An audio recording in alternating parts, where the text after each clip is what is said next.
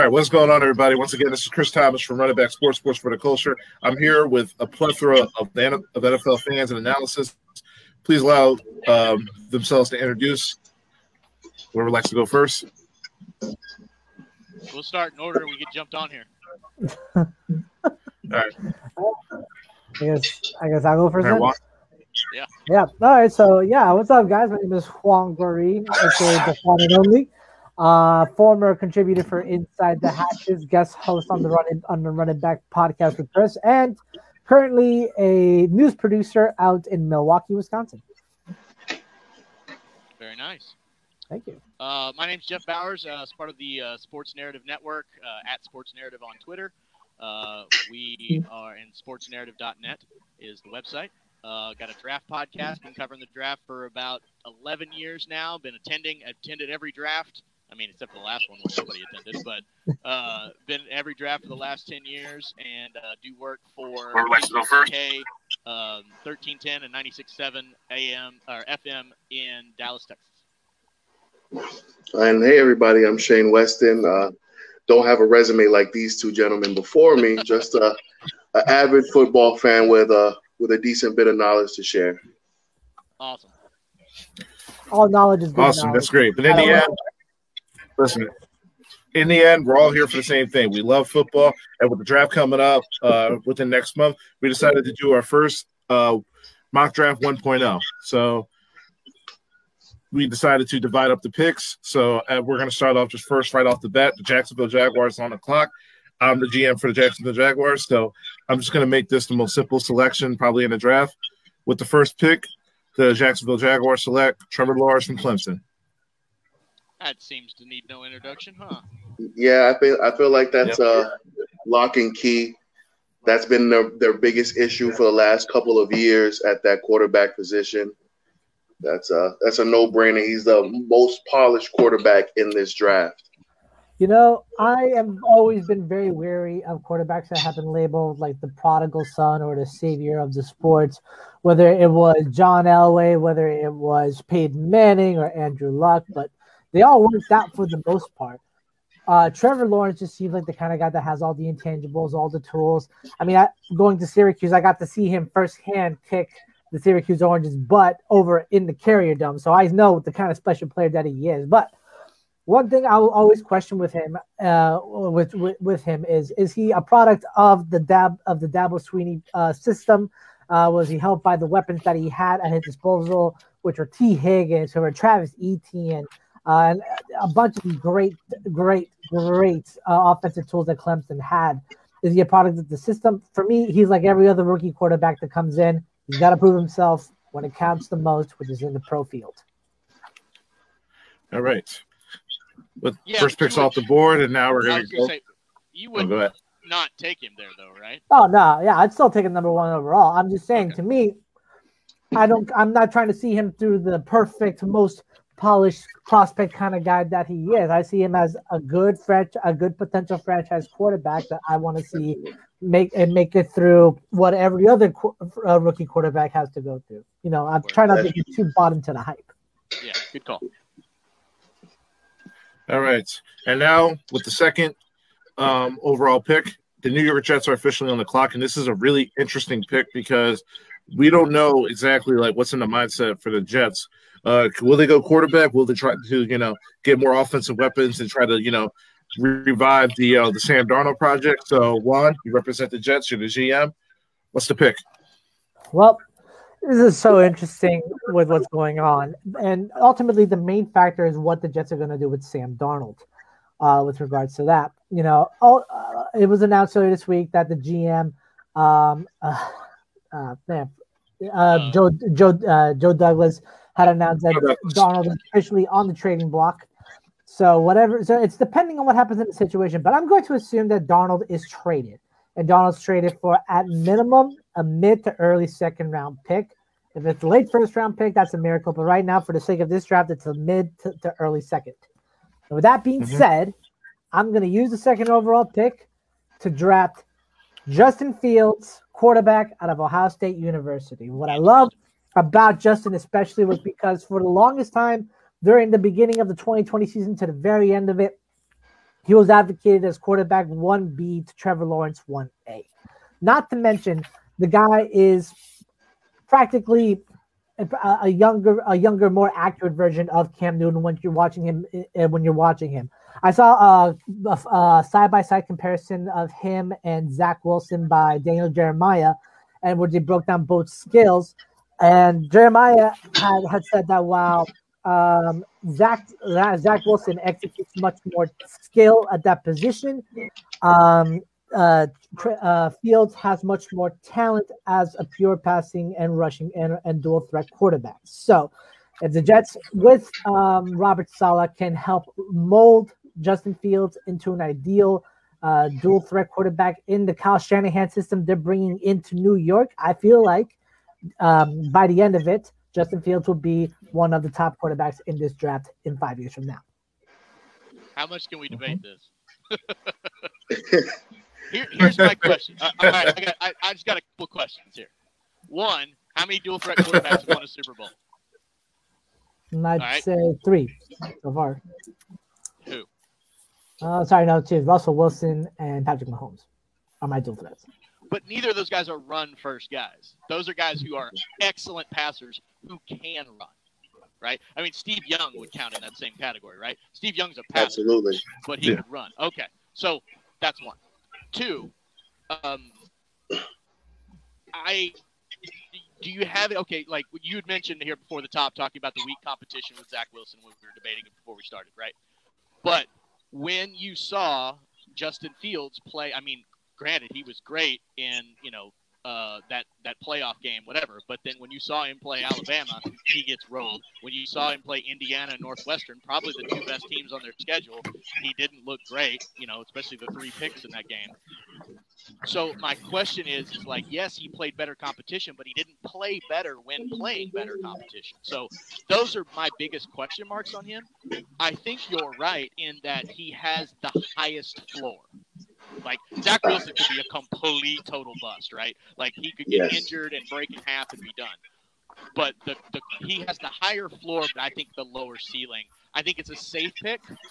I don't think it's what the Jets will do, but I think it's the safe pick, and I think like 100% you're valid on on making the call and going with the Ohio State quarterback. I I think that's an interesting one.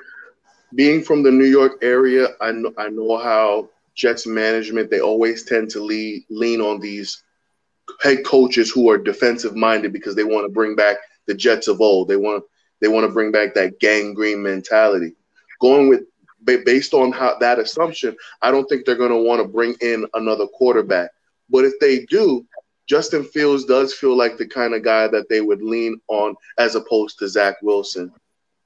My only issues with with Justin Fields, as just as Jeff pointed out, is that he doesn't play up to the competition that he's playing against. He doesn't he doesn't necessarily show up in the big moments like he should.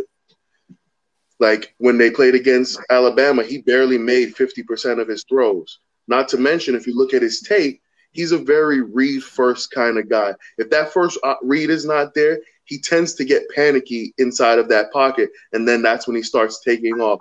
And I think at the next level, that's gonna that's gonna be detrimental to him.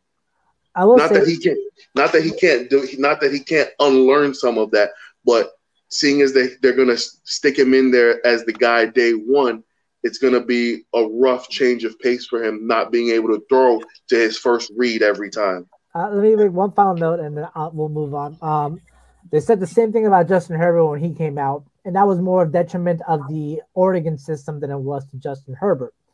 Um, number two, uh, with Fields, especially uh, when you're referencing the Alabama game so much, keep in mind 50% of that ro- of that Ohio State roster was injured and missing on the field, as well as the fact that he was playing with cracked ribs on his left side which is immensely painful at the same time. So, how much can we attribute to loss in loss in a support system and injury going against what is arguably an NFL caliber talented roster that is the Alabama Crimson Tide?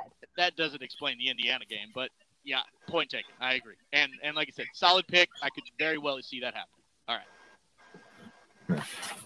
I like to you pick. Two, um, no I was just saying you got two Jets fans on here, so we're both like, "What?" I mean, we're gonna boo regardless. Like yeah. that's how we are yeah. in New York, right? He knows. Yeah. The, the pick gets booed. It don't matter who it is. Oh That's God. true. Yeah. Yeah. All right. Uh, pick number three. It's the Miami Dolphins. They're on the clock. And once again, Juan is drafting on behalf of the entire AFC East. So once again, what you got for the third pick?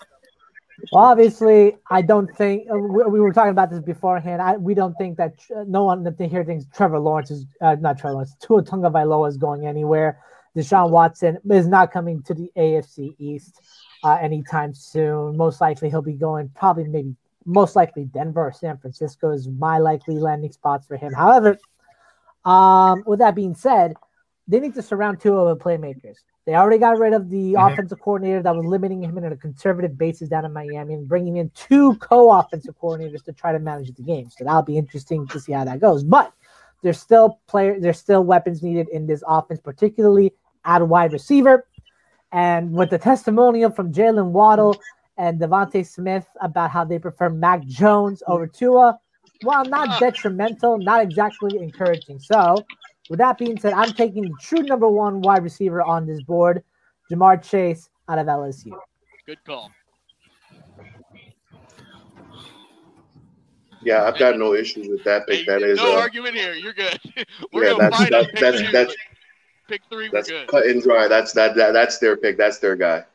Absolutely. Yeah.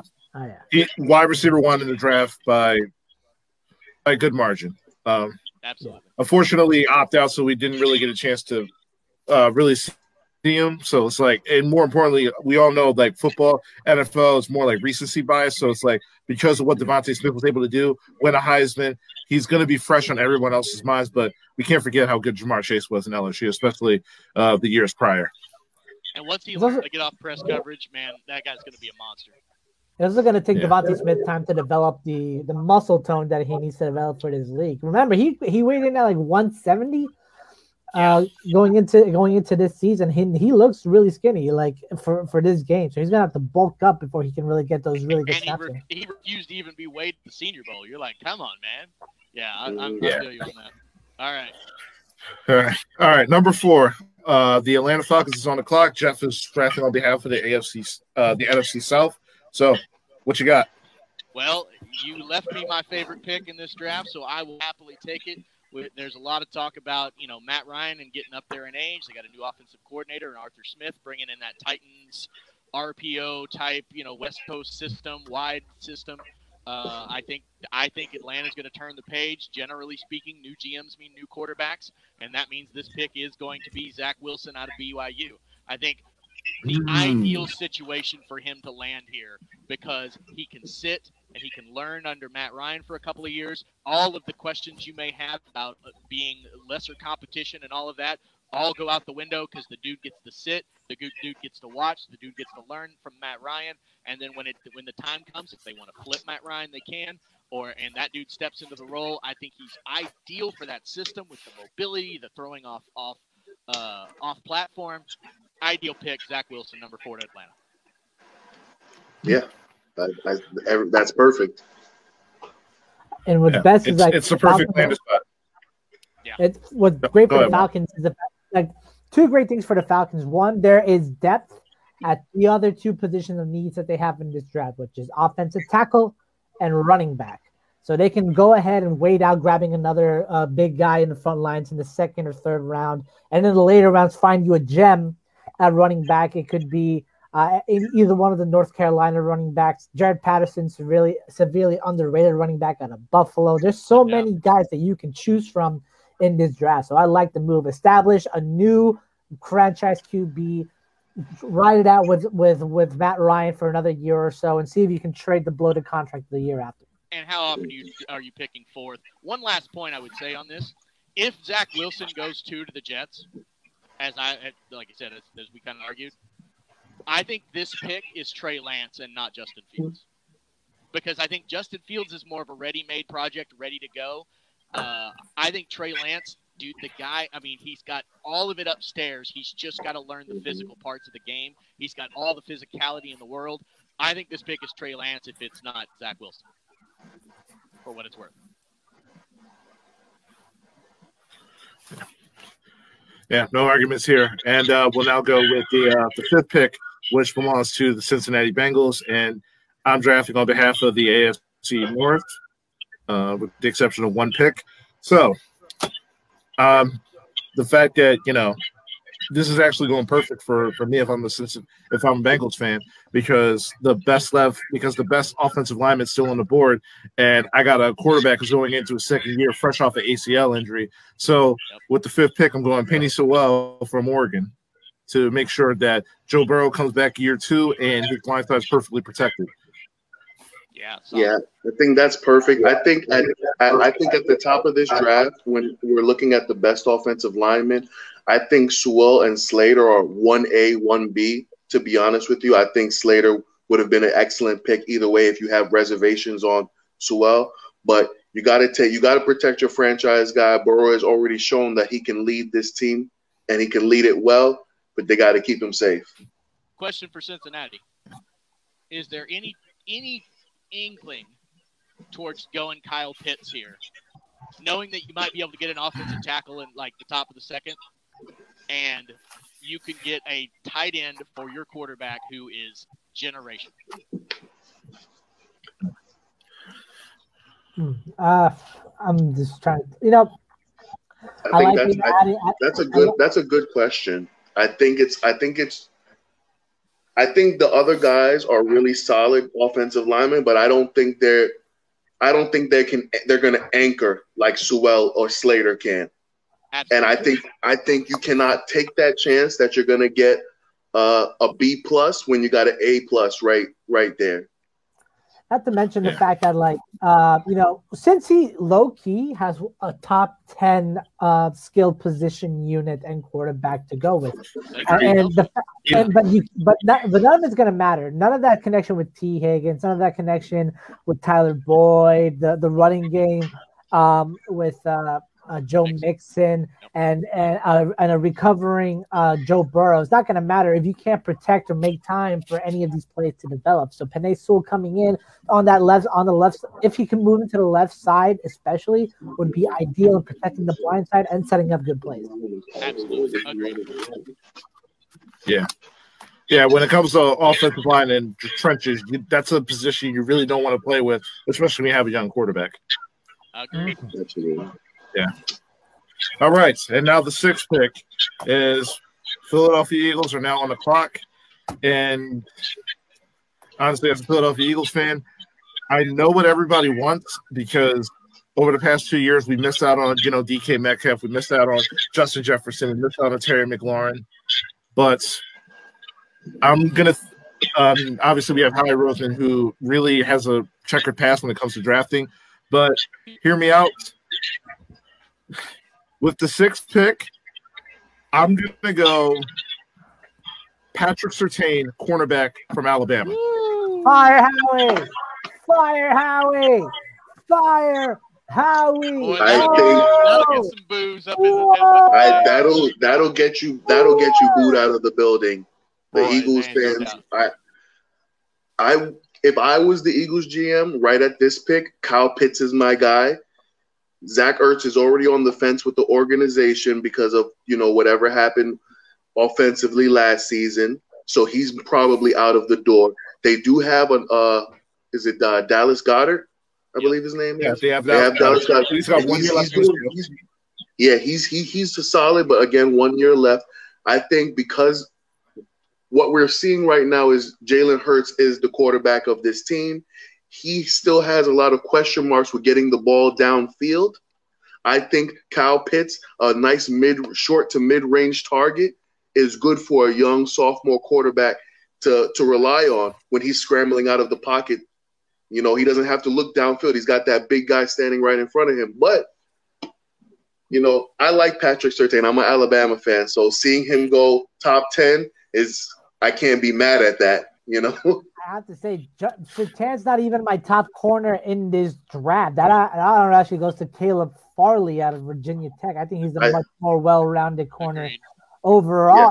Yes. let's not forget, like you know, he played well for Alabama against Ohio State. Yes, good for him at the same time. But we've seen a lot of Alabama DBs not always have, you know, success going into the pros, particularly for Jets fans, especially if you can remember Jeff um, uh, Dee Milliner Oh yeah.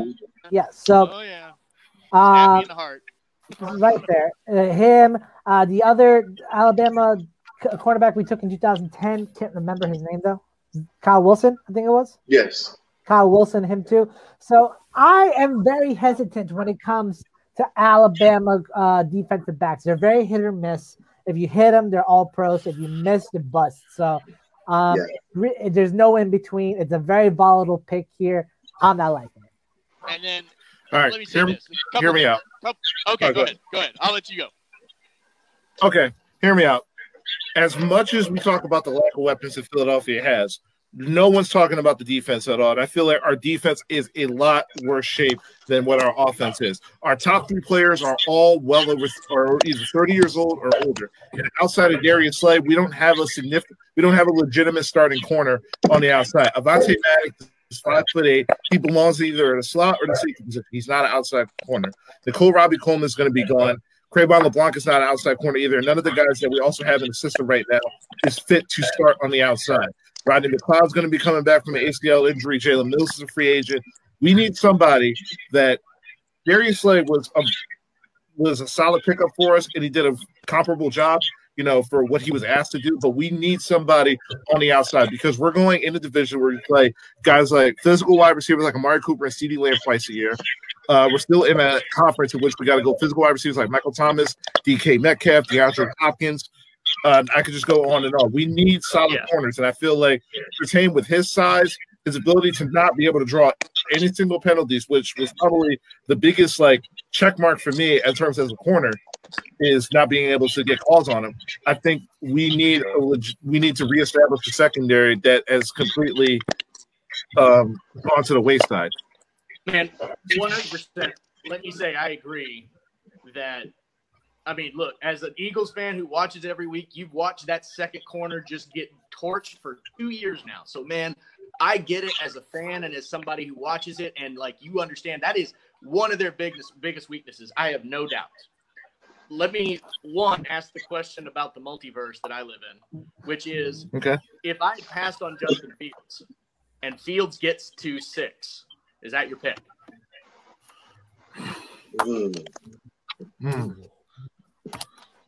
Me personally, again, Kyle this is this might be my bias speaking because Yeah. Jalen used to play for Alabama.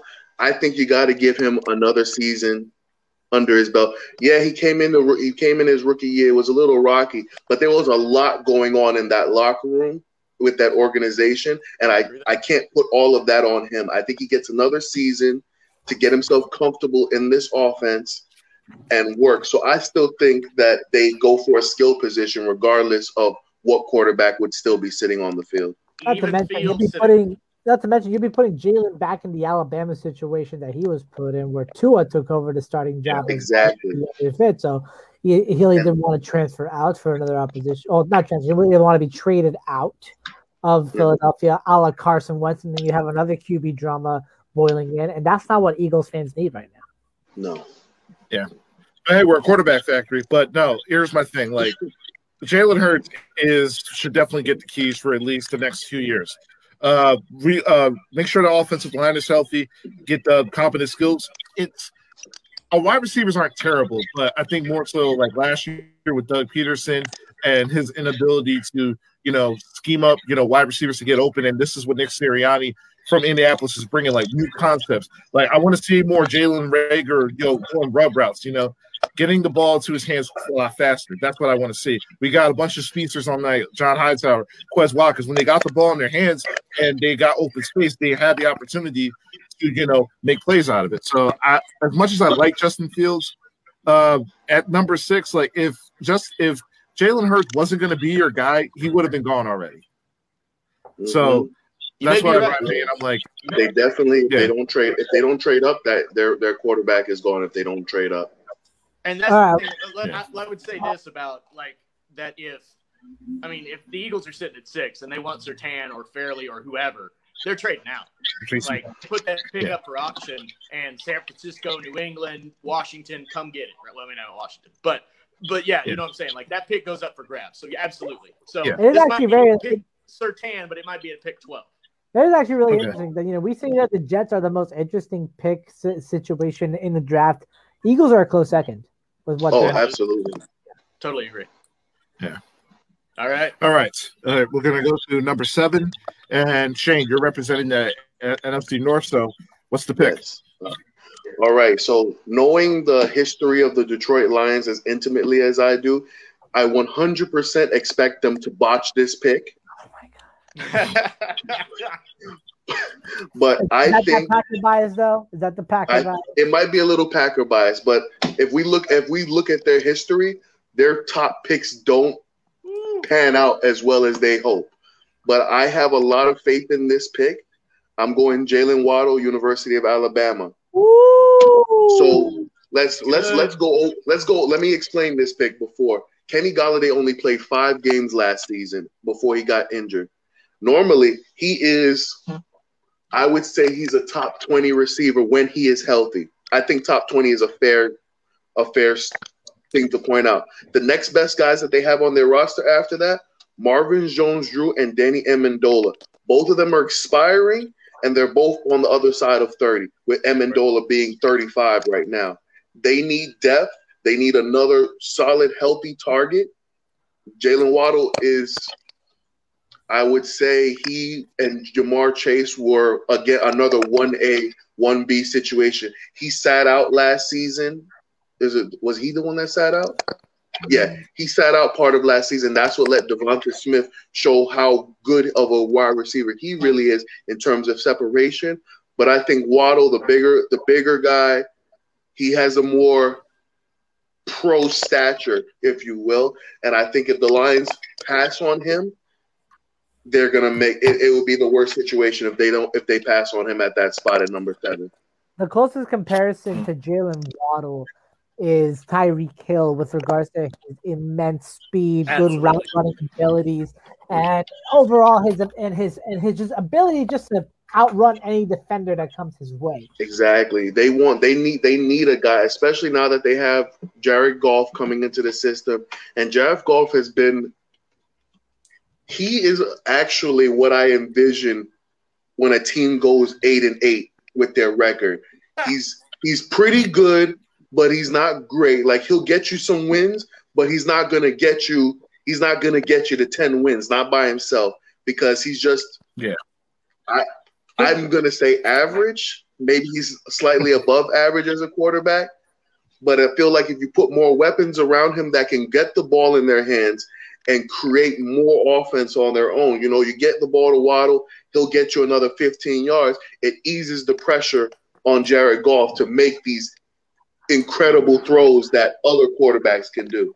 I will say Jaylen Waddle is an offensive coordinator's dream wide receiving weapon. He's fast, he's quick, and he can just get a little more size and a little more muscle on him. He'll be strong. And when Oh, it comes to one-on-one battles, and Anthony Lynn, when he was holding kind of like a like a pass first uh, heavy concept over in with the Chargers with Justin Herbert, I think will work great uh, there with Detroit and Dan Campbell being the kind of guy that he is in terms of overall organization. I can see the Lions possibly making a, a decent bid uh, for playoff contention, if not a wild card, a wild card spot, if they can get it together under this new regime. So, and the Waddle pick is a great first step into go into doing so.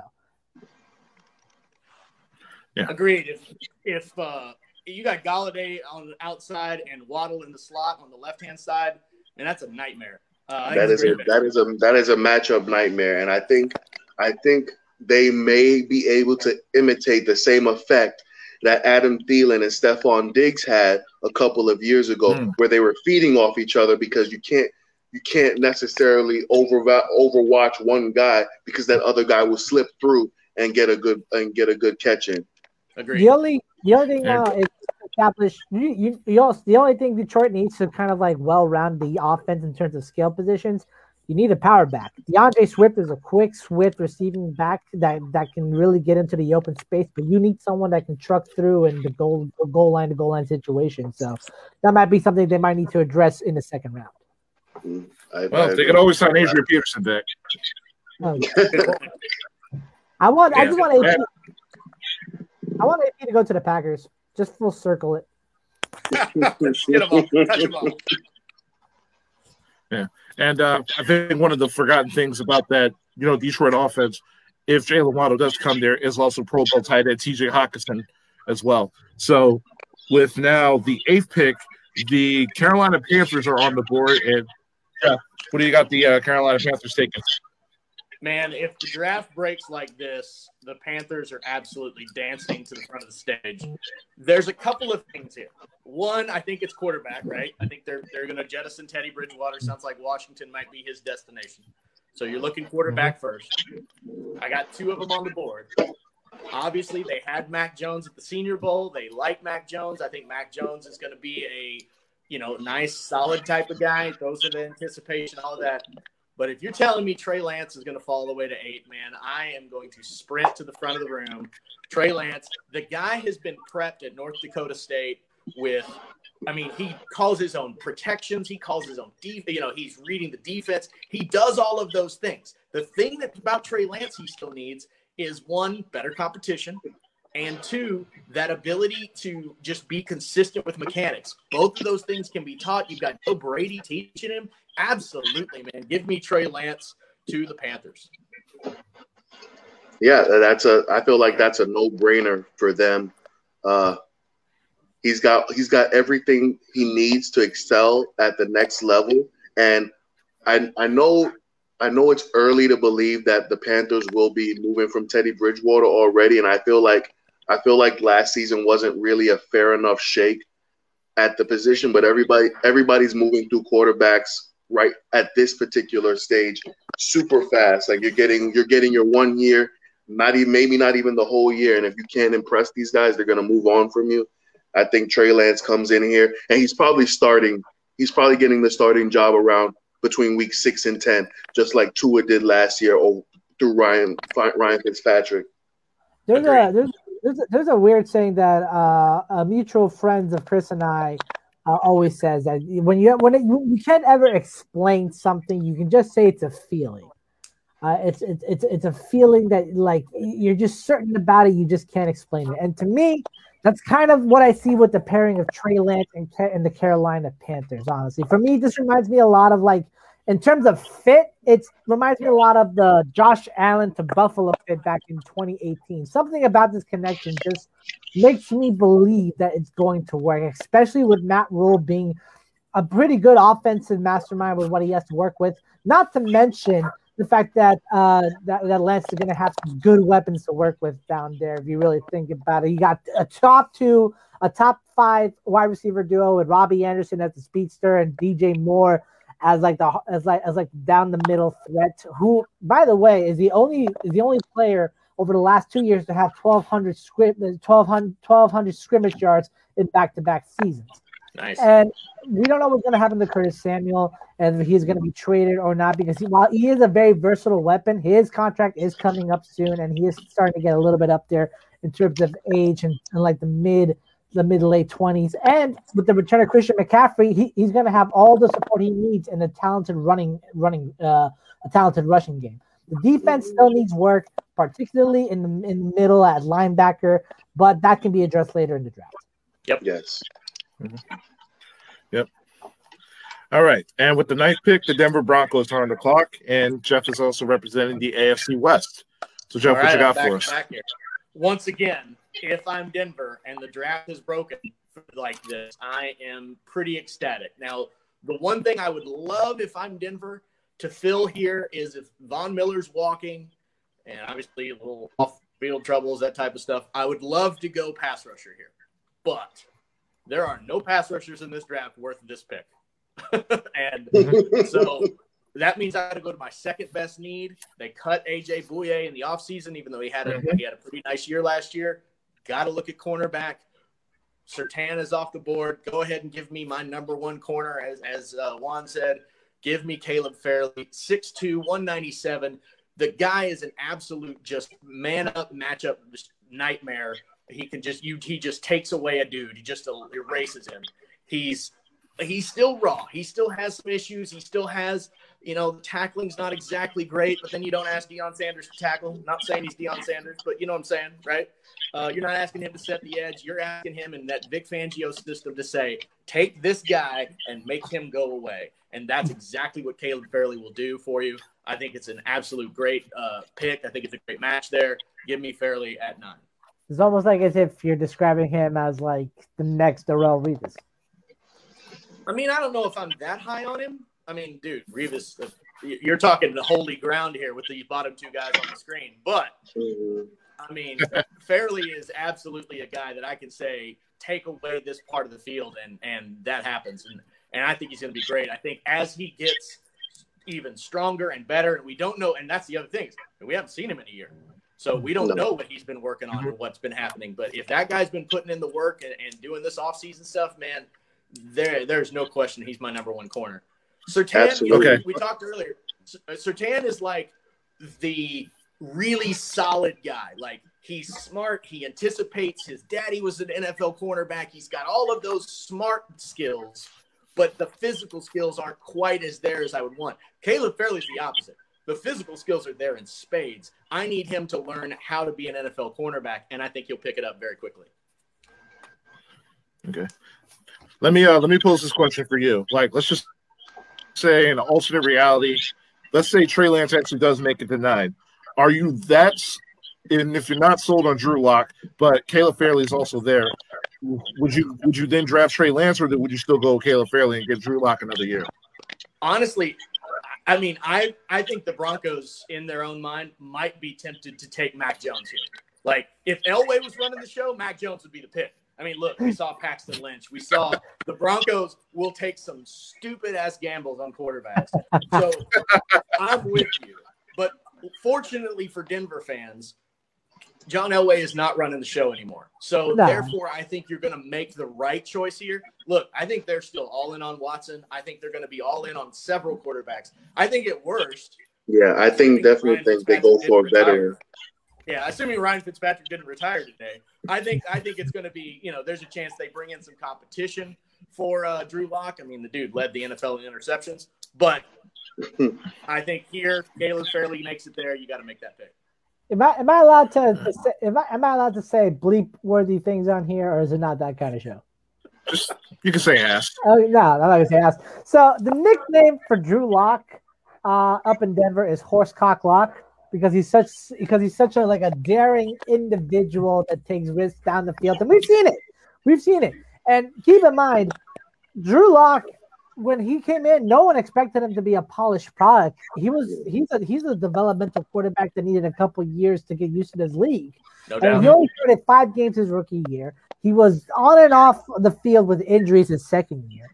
I think this is the year. It's kind of like a Sam Darnold evaluation kind of thing. You gave him two years of excuses. This is where it all has to come together. The weapons are there. The defense is slowly building back up, especially when you get a shutdown corner with Caleb Farley. I don't think you bring in. I don't. I don't think even if Trey Lance was on his board, I would not draft him with the Broncos. All right, Drew Lock still has to prove something here. Bring in competition. Uh, maybe Mitchell Trubisky if you feel like that's going to be able to push him further. But but overall, you you know kind of stack the cards in a way that goes in Lock's favor. But if he doesn't pull it all together coming into this year, 2022 might be the year in which the Denver Broncos start looking for a new signal caller. Word. All right. We're now with the 10th pick, and that belongs to the Dallas Cowboys. And I'm going to be drafting on behalf of the NFC East. And don't worry, I'm not. move? We can all boo. And, and, and Cowboys fans, don't worry. I'm not going to shaft you. I'm not going to draft Drue Chrisman, punter from Ohio State, with the 10th pick. I'm going to actually give you guys a fair shake. That's good. Yeah. So if I'm Dallas and offense looks fine, um, depending on whether or not Dak Prescott comes back, you still got three legitimate wide receivers. You got a solid tight end. Everything you pretty much got everything that you need. Some question at O line. How? Yeah, big question on O line, and the defense is a this defense is a major work in progress. Um, you still got young corners. So with this pick, I'm gonna go and this might this might hurt Giants. Well, this may hurt uh people with uh you know contingents with the offensive line. I'm gonna go uh Rashawn Slater, offensive tackle from Northwestern. Yep. I think that's a perfect pick. I think this this pick has two effects. One, they stopped the Giants from getting Slater, and I know for a fact the Giants would have wanted Slater, no questions asked at number eleven if he was available.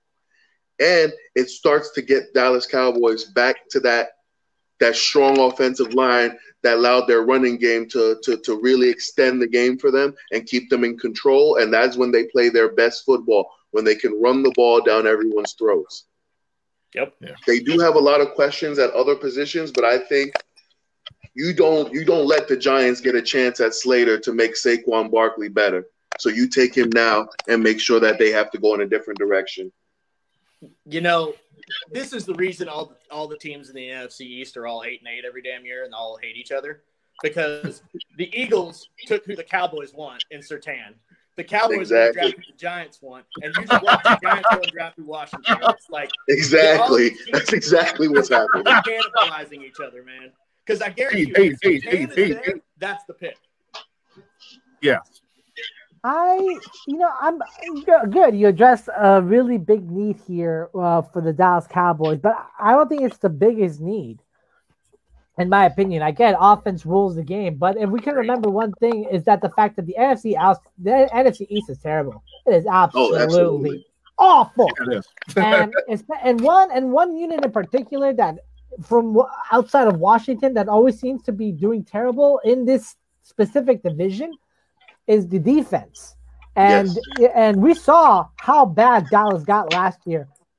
We saw it was terrible. Just Historic. played awful, awful, awful. So, and for me, I'm not too crazy about the linebacker uh, the linebacker options that they have currently mm. right right now. Jaylon Smith set to be a free agent is going to be demanding some good money. I don't think he deserves it. I think you Oh. you you let him walk, Whoa, whoa, whoa! Um, Jaylon Smith's got an extension. He's got lots of money coming. but you can still cut him. You, you- there's- you, could can still cut cut him with you can cut but him you- with a minimum with a minimum cap hit, and also Yeah, that's true. Are you talking about Leighton, you talking about Leighton Vander Esch going to be a free agent? Because Jalen Brown, uh, Jaylon Smith has got an extension. That's what. Uh, sorry, Yeah, I often confuse. I often confuse them because for me, they they were they came in as elite touting defenders who who played well on the defense but have regressed significantly over the past year or so. So I'm not confident in the linebacking corps. I would have wanted to see the the linebacker out of out of out of uh, uh, Notre Dame, Jeremiah Owusu-Koramoah, over Do with the have- Dallas Cowboys, really sure up that middle of the defense. Do you have Woo over Micah Parsons? I do. I really do. Because do I, feel like I just feel like Jeremiah has much more of, of, of good stretch and athleticism than Micah does. Now, the thing about him is he's like 220 pounds, maybe. So, uh, you know, he, he's absolutely that prototypical cover linebacker. Love the kid. I mean, we'll talk about him later. But, uh, you know, and I think he would be a great fit in that system. Let Jaylon Smith maybe go play some strong side linebacker and get the hell off the field mostly. But at the same time, you know, like I said, you got Parsons, you've got Wu there, but you know, I, I think they've already sunk that cost and realized it's the same GM for the last 25 years. He doesn't like Yeah. admitting mistakes, and and and I think I think the pick is right here, and that Slater is a guy that you can put in there, and then eventually maybe he becomes your right tackle, and La'el Collins switches to left or whatever. I think I think that's what happens. And you know what also helps out a very bad defense? An offense that stays on the field. If you give Rashard Slater that, that running game with Zeke Elliott could possibly give you, you know, six, seven minute time possessions on offense, it alleviates a lot what, what the defense is able to do. Through that, Exactly. Yeah. All right.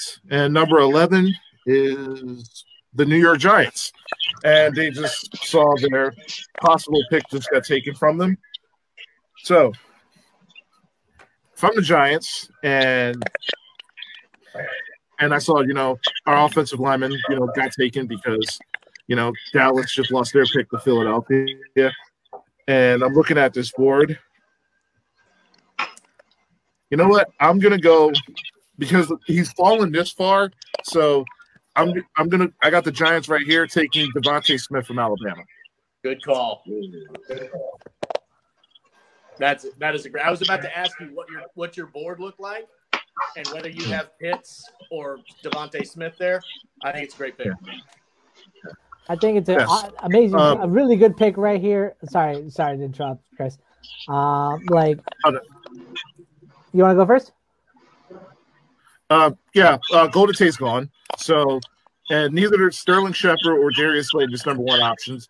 So, even still, then you can have DeVonta Smith just be on the field with all three of them at the same time. Evan Engram at the tight end position, Saquon Barkley, and you know Daniel Jones, who more or less uh, still the jury's still out for him, but he's pretty much a uh, below uh, just an average starter at this point. But surrounding him with those plethora of weapons for a full season. Hopefully, this season they get like a full, you know, training camp all season where all those guys can work.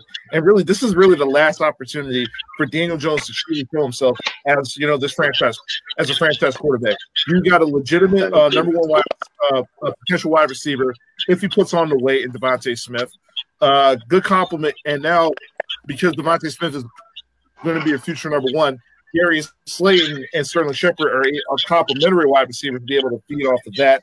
Evan and Evan Engram's also going to be getting some mismatches as well if he's able to hold on to the ball. Saquon Barkley's coming back, so this Giants offense is is going to be lock and loaded for you know the 2020 season after a really good showing from their defensive special teams last year under the first year of Joe Judge. That's true. I will say that, but because of the way this this is shaking out, and I think we we're we're trickling effect from the Eagles' first pick, throwing it, taking who the Cowboys wanted, Cowboys taking who the Giants wanted. So now we landed DeVonta Smith at 11. I didn't see him going here for some reason. Not a lot of people are are okay with him. He's a smaller guy. He's like 180 pounds soaking wet. So a lot of people are out on him, even though he has the the separation ability that a lot of guys, even at the pro level, can't can't get. He's a guy who will get past you, and before you even realize, he's 15 yards behind your best defender. Yep. What? Dude, Uh, he- he's Marvin Harrison.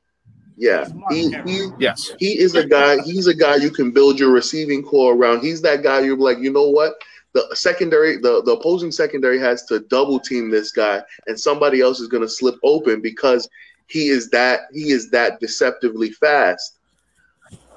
It's a great pick. I'm not going to argue with it, but I took a step back for a minute, looked at my draft rankings right here, and I think the New York Giants, like you know, they took t- t- best player available in this in this Yes. year draft position, but there wasn't. There's still a need on that offensive line that they need to address, especially in the interior. And I would have liked to see uh, Alijah Vera-Tucker, the guard out of USC, be taken over there. I Instead, actually like, I had you Vera want- Tucker up here as like well. the, you need the Giants need to learn from their New York counterparts about developing a quarterback, and it's protecting him as much as you can. And the only way you can do that, especially in a division filled with good pass rushes on the interior, you got to Mhm. shore up the middle of that line. And I will say there's a lot of guards and centers in, in the second and third round of this draft. So I mean, That's there- true. Oh, I was about to say that. Yep. Yeah, you got Creed, hum- Creed Humphrey, Trey Smith, John Myers, plenty of guys that are definitely going to be able to make that pick worth it. All right, uh, now number 12. It's the San Francisco 49ers on the clock. And once again, back to back to back for me.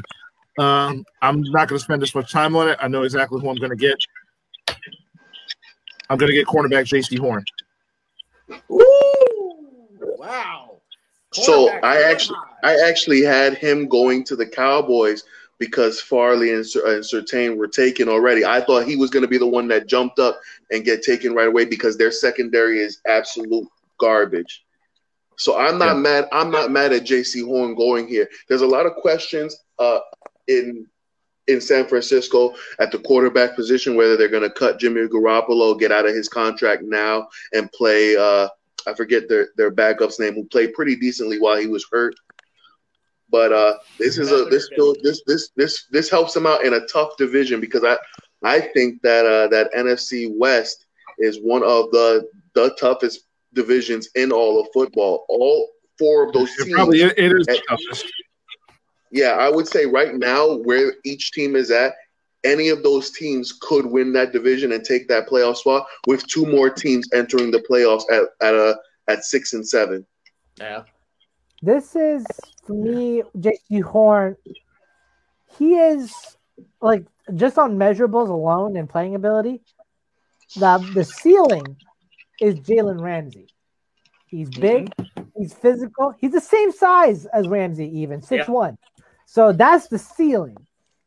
I'm just uh, uh, like the, the, the bottom though. Like he played in South Carolina. That's a no joke SEC school down there. No doubt about the competition going on. I'm just still a little hesitant of what he can do against the quicker receivers out there in the NFC West. Yes, size matters, but can he keep up with a lot of them? Cooper Kupp, Robert Woods with the Los Angeles Chargers, DK Metcalf and Tyler Lockett on the outside, especially. Not to, not to even mention what what the Cardinals are bringing with DeAndre Hopkins. So like, Yep. it's gonna be it's a tough it's gonna be a tough division for him to function in. Again, the ceiling is Jalen Ramsey. I can't tell what the floor is here though. Right.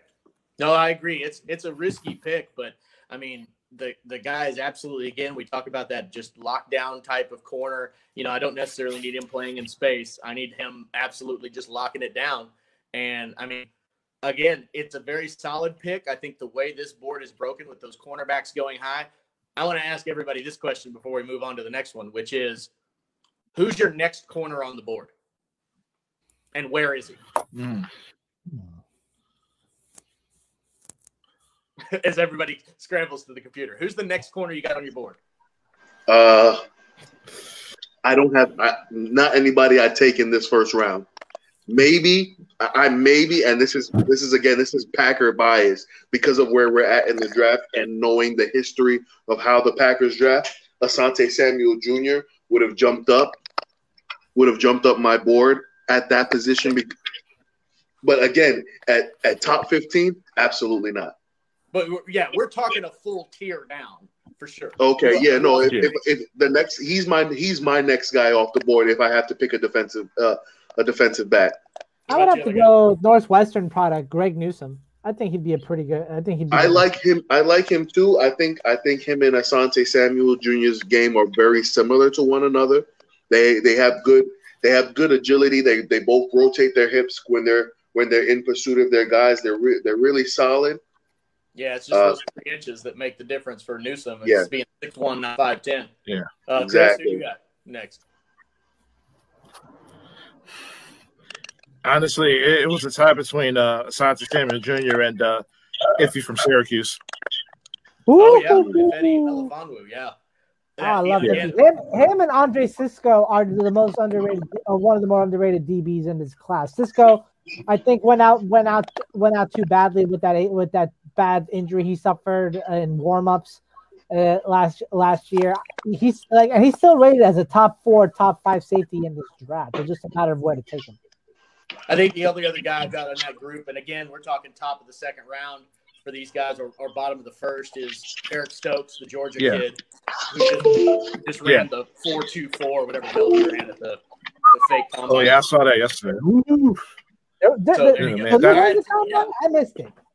I I, missed I it. think we'll I think we'll definitely have a, a, a long time before we talk cornerbacks again. Yeah, yeah, listen, absolutely. listen. We all listen. And if Al Davis was alive, Eric Stokes would have been a Raider by now. You know, I'm picking 17. Watch out now. Just win, baby. All right, now the 13th pick. The Chargers are on the clock. So, what you got for us, Jeff? Okay. I had up into for every mock draft I would do for the Chargers, I'm going O line here, right? They got to build up some O line. Yeah. They need uh, they need help on the interior. Um, you know, Feeney's been a, a bust of a pick. They, they're losing their center. You know, I I would I would be taking Alijah Vera-Tucker here. That would be my pick as a guy who can play guard, who can flip to tackle if I need him to. He's a great player. I love the versatility and all that. But if you're telling me on this board that the guy I basically have almost fifth on my board is still available and Kyle Pitts, and I can get a young, dynamic weapon for a guy, uh, for a, a young rookie quarterback or a second year quarterback out of Herbert, man, I am Hunter Henry's a free agent. You, Virgil Green is gone. Dude, go get me Kyle Pitts. I will take Kyle Pitts and I will just not even apologize about it. I'll fix my O line later. Give me that again, generational weapon. Next up, Hunter Henry. I, I got, I gotta, I gotta uh, look at this. Like, I think it's a good move, especially because I think like the biggest need that they're gonna have in this draft is edge rusher with Melvin Ingram possibly leaving in free agency. But I this, also agree.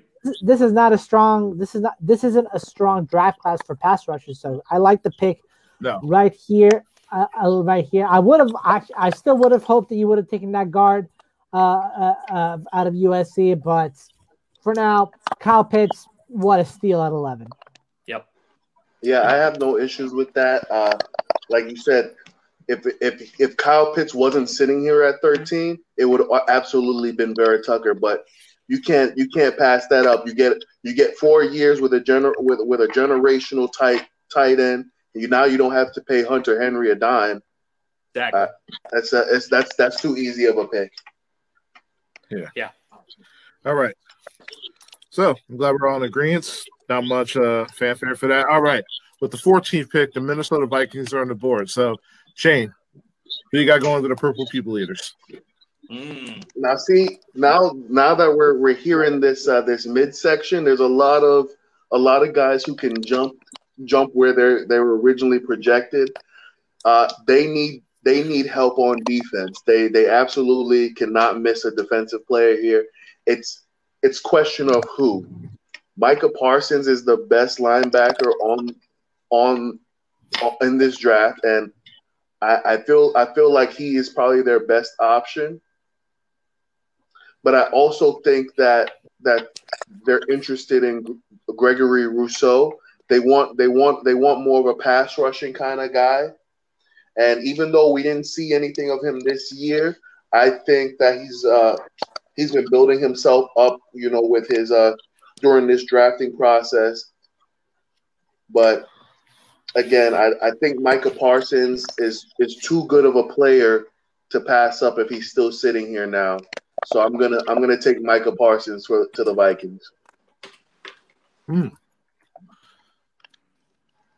Oh, Micah Parsons, huh? You did go linebacker. Wow. Yeah, I went linebacker. He's, he's he's just too he's just too good to let him slip any further. He if, if, if we didn't if, if so many teams didn't need a quarterback, he's easily a top ten pick. Uh, any worry about the off-field stuff? Hey, by the way, Chris, he's up in Philly. You hear any off-field stuff on this guy? Yeah. Um, Yeah, it's not great. nothing worth Uh, mentioning. especially- I mean, it's more just he. It's not that he was directly involved, or like it's alleged that he wasn't uh, directly involved. But you know, it is a concern. But if you're in the late teens and he's dropped this far just because of that, I mean, Yeah. And there's there's reports that he will continue to slip further in a lot of people's minds because of that off-field issue, and that's that's a that's a real possibility. But I think the Vikings want to. They saw the immediate impact of the Bears' defensive defensive unit when they traded for Khalil Mack. Mhm. And I'm not I'm not comparing Micah Parsons to Khalil Mack, but I think they want somebody who can have a similar effect. They want a guy who can come in day one and cause so much disruption that they they, they keep you know they'll they can keep these guys out of the game if they they want to hold guys to under 28 points because it'll make it it'll make it easier for Cousins to win if he doesn't need to throw up to 35 points at any given at any given time. this, like I like your I like your, your take on addressing the defense. I would have wanted to address the secondary here, uh, because the Vikings had one of the worst secondaries in the league last year. I think gave up more than 250 passing yards per game around that around that edge. And while we were talking about that, maybe a corner wasn't exactly like a, a, a first round, uh, a, a- first round um, heavy uh, depth after the last three corners were taken off the board. The Vikings would have had to reach either way, and this is Yeah. where I think Newsome would have had to go. Mm. Yeah. That's fair. All right. That, that's, that's fair. All right. So the New England Patriots are on the clock. Juan, since you're drafting on behalf of the AFC East, who you got? Well, look, I played a little bit with the fact that the, that the Patriots need wide receivers. It is brutally it is brutally obvious how much they're missing at the pass catching position. Uh, Julian Edelman is an Mm-hmm. aging slot back, and that's and that's a oxymoron in and of itself. N'Keal Harry's a bust as a first rounder. I've seen it enough times to know that I can move on from him pretty easily.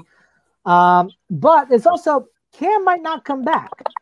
And, and and with Cam not coming back, there's a glaring hole over in, in the quarterback position. And what am I supposed to do? Go with Jason uh, with Jason Stidham? Jarrett Stidham, Jarrett. Stidham? Jarrett Stidham. Jarrett Stidham for the rest of, for the rest of 2021? I don't think so. I'm not doing that either. So it's a quite a conundrum. So I'm going to assume, and I'm assuming that the Patriots, my, I, uh, Bill Belichick's going to do the same thing he's always done, which is not not uh, kind of play cool in free agency, but he's not trading away this pick. And I think they'll find a solution for wide receiver in in free agency somehow. I don't know who it's going to be. It's not going to be Allen Robinson. It might be Juju if they can if they can nail him down somehow. Um, so I'm I'm letting the Patriots take Mac Jones, a quarterback out of Alabama. Well done. Roll Tide. Well done. Uh, that's All a, I feel like that. I feel like that's pretty pretty solid. Uh, Mac Jones has drawn a lot of comparisons to a healthy Jimmy Garoppolo, which fits into the Patriot way. That's Jimmy G was the guy that Belichick really wanted to keep. You know, the management the management wanted Brady. They were for he for they forced his hand in trading him to get value out of him. But if you can get a guy who is built the same way as the guy you wanted to be your successor, you can't pass that. You're bearing the lead here too. He's actually had comparisons to Tom Brady also in, Yeah. in the draft If, process if, if you're gonna go that, yeah, if you're gonna go that way, it would definitely definitely see that. And at the same time, even if even if the Patriots decide to bring Cam Newton back for another season, you know, now that he's past the the COVID the COVID scare and all of that stuff, Mac Jones will will at some point get snaps under center in game, probably later in the season, maybe around week twelve, just to just to get his arms his arm into into uh, situations.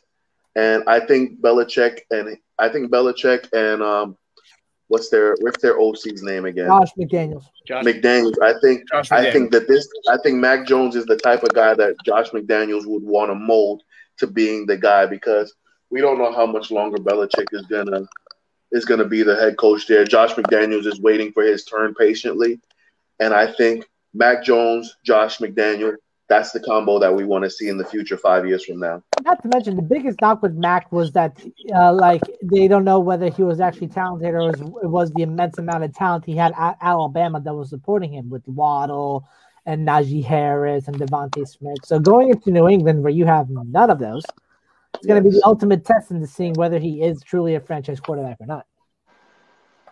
let me ask this: How high is Mac Jones going to get drafted? Like, we're not doing trades. He makes it to 15. This is a quarterback needy team, but we know teams are going to move up. We know, you know, San Francisco. We talked about. We talked about the Patriots. We talked about Washington. You can even go down the list if you want to talk New Orleans and some of these other teams.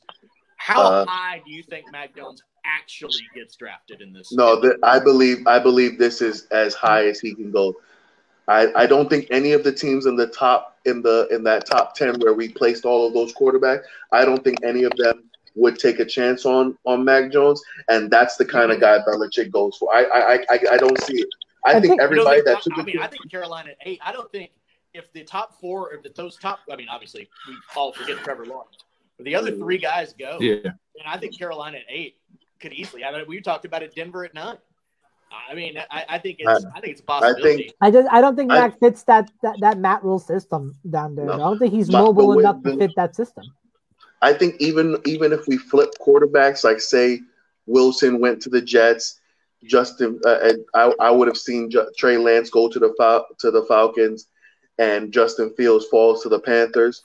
I still don't see any situation where Mac Jones is not the fifth quarterback off the board, and he is not in a team that is under under ten. I mean, unless you saw unless you saw something out of Peyton Ramsey, out of Ian Book, out of Kellen Mond that you liked, Mac Jones is going to be definitely the next QB off this off the off this list. Yeah, absolutely, and and I like I said, I think it's top ten. If you guys want to put some some uh, Bovada bets on it. I, I'll take. There will be five quarterbacks in the top ten of this draft. They don't deserve to. Be, Okay, maybe. Okay, the only the only other Yes, scenario where I yes, could see. Oh, sorry about that. The only other scenario I could possibly see if Dallas is for sure Dak Prescott's not coming back, and you're not sold on Andy Dalton. Maybe I could see Mac Jones go at number ten. Maybe, but hmm. outside of that, I, 15 in New England makes 15 is ideal for him. All right. All right, and now number 16, the Raiders are on the clock. Nope. Arizona. Jeff, what you got for us? Nope. Arizona's 16. Oh, Arizona. No, no, we're at, we're, we're at Arizona Oh. 16. Oh, 16? Oh, all right. Hold on, let me uh, get to the board. All right. Don't take don't take my guy. If I need to run up to the front of the room, you pass. I'm doing it. Wait, All right.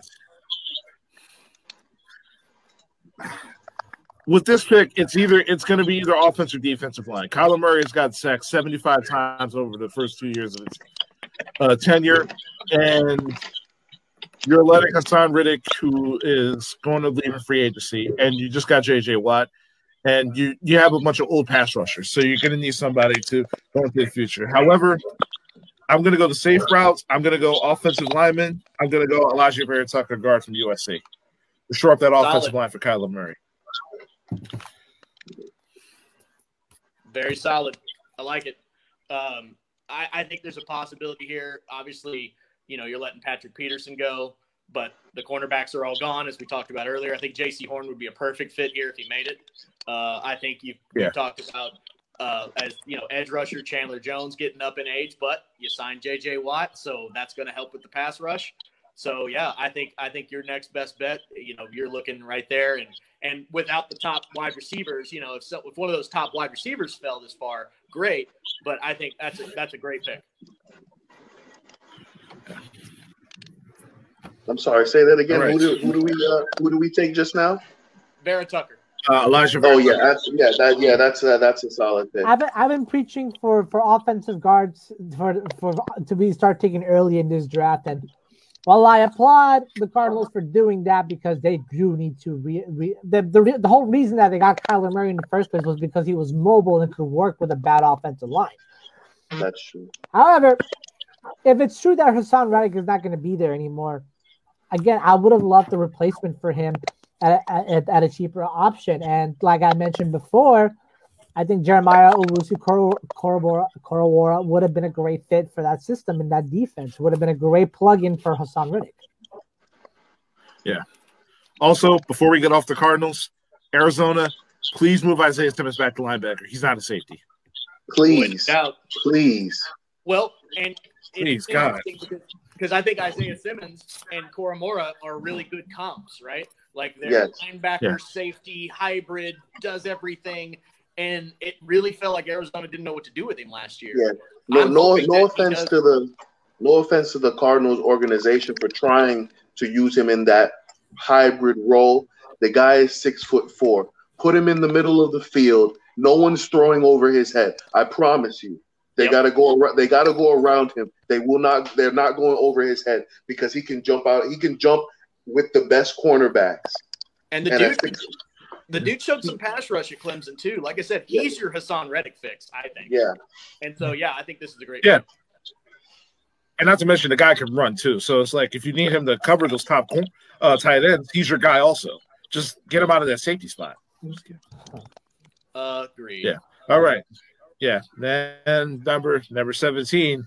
So about that. Now the Raiders are officially on the board. Now the Ve- the Raiders are on the clock. Vegas. So I need I need some glitz. I need some glamour. I need. Uh, You need some gritty grinders.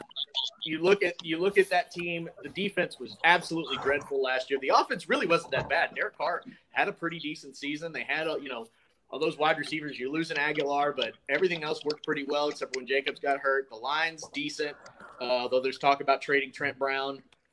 I think I got to fix defense. And for me, the biggest whiff that they had last year, they went out in free agency. They spent big on linebacker. It didn't work. Cory Littleton was not the guy he was in Green Bay. Uh, everything else was Cardinals, yeah. Or no, the Rams. He was with the Rams. He was with the Rams and the Steelers. That's right. Yeah. Either way, he wasn't the guy they wanted to be. Yeah, he came from the Rams, and and yeah, it just didn't work all together. I think you got to go linebacker, and this is where Koramoah finally does come off the board. Thank He's you. he's your cover linebacker. He's your he's a hybrid safety. He also could place John Abraham a- Abram, who is the worst rated safety in the league. So I mean, if I need him to play a little safety, I can do that too. Give me Koramoah and that glitzy Notre Dame helmet. All right. I'm not going to argue with that. Ra- linebacker honestly the biggest need for the Raiders on this draft board. They're Okay. like they had probably the worst linebacking corps in the league last year. So adding a guy adding a guy like Koramoah who is so versatile, who is a smart, smart player when it comes to reading when it comes to reading plays before the ball snaps.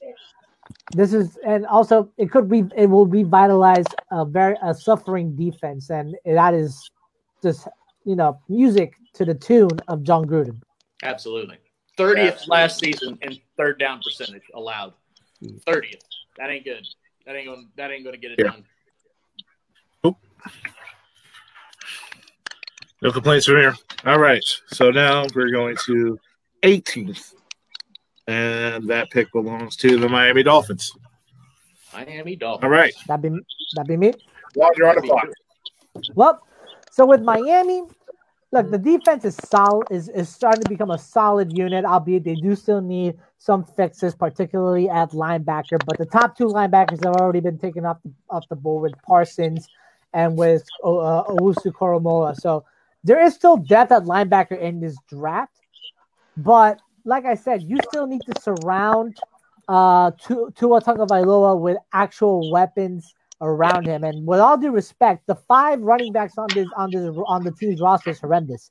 Salvon Ahmed, Matt Breida, Myles Gaskin, Patrick Laird, DeAndre Washington. None of these are RB one. And while the league is now starting to operate more out of a running back by committee rotation, there there is still need for a number one running back in this league.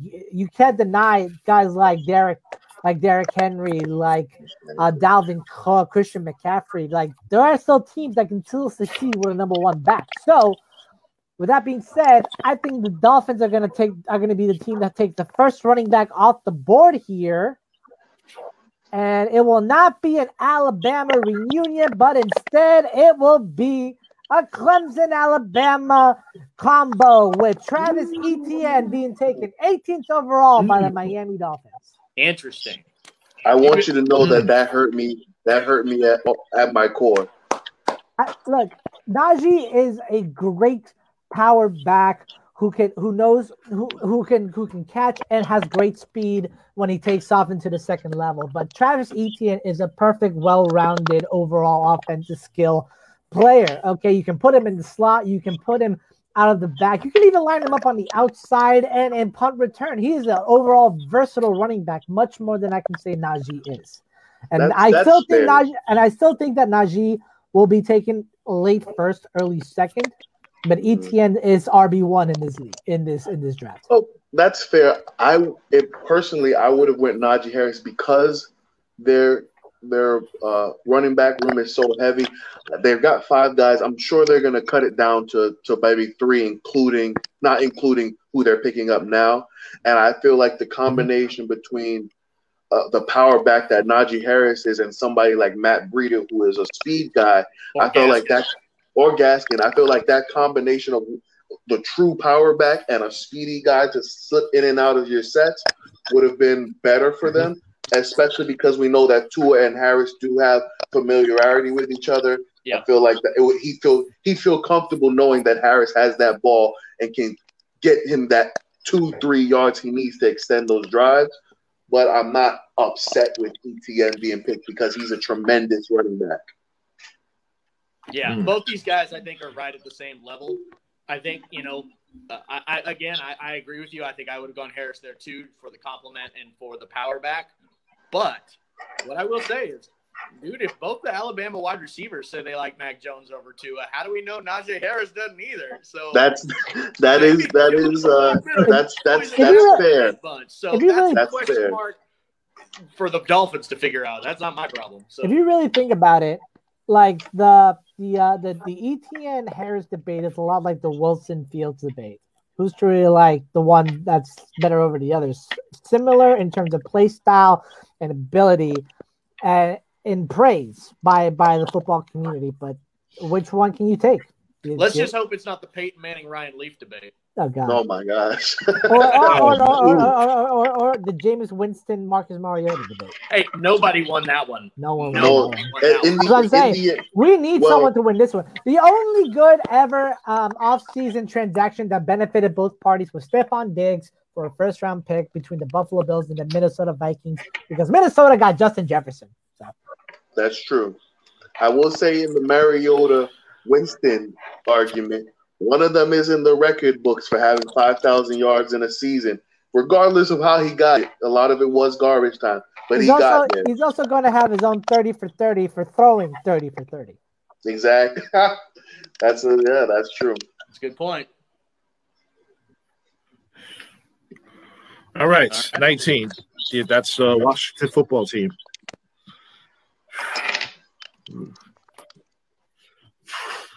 Man, this is this is tough because their biggest need they weren't they're they're not weren't high enough in order for them to get one of those top quarterbacks. So Let's assume they get Teddy like- Bridgewater or Sam Darnold. Yeah, Okay. I, am under the I'm under the impression that they have figured out their quarterback situation and free agency. For real. Agreed. Okay. All right. All right. In that case, I'm not a fan of their wide receiver room outside of Terry McLaurin. Terry McLaurin uh, is probably their only consistent wide receiver that they have. So, however, even so, then I still think there's plenty of, you know, a couple of guys who can go day two to like, you know, fill that room. So with this, I'm going to go offensive tackle Christian Darrisaw from Virginia Tech. Shore up that Well done. offensive line. Well done, sir.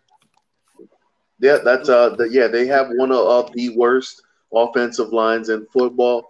That that that whole division, honestly, the whole NFC East. If, if every one of them took an offensive lineman in the first round, I don't think anybody can argue argue that decision because. Yeah. The fact that the football, the Washington football team made it to the playoffs at seven and nine is honestly just abysmal. And Darrisaw could slide in because Scherff is a free agent.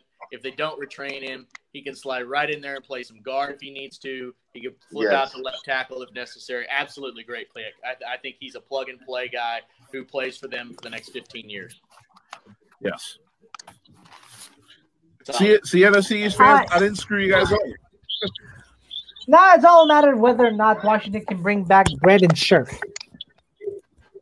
You know, like because like yeah, that, that offensive line did its best with what it had. Brandon Scherff clearly is the better is the better player in that on that whole unit.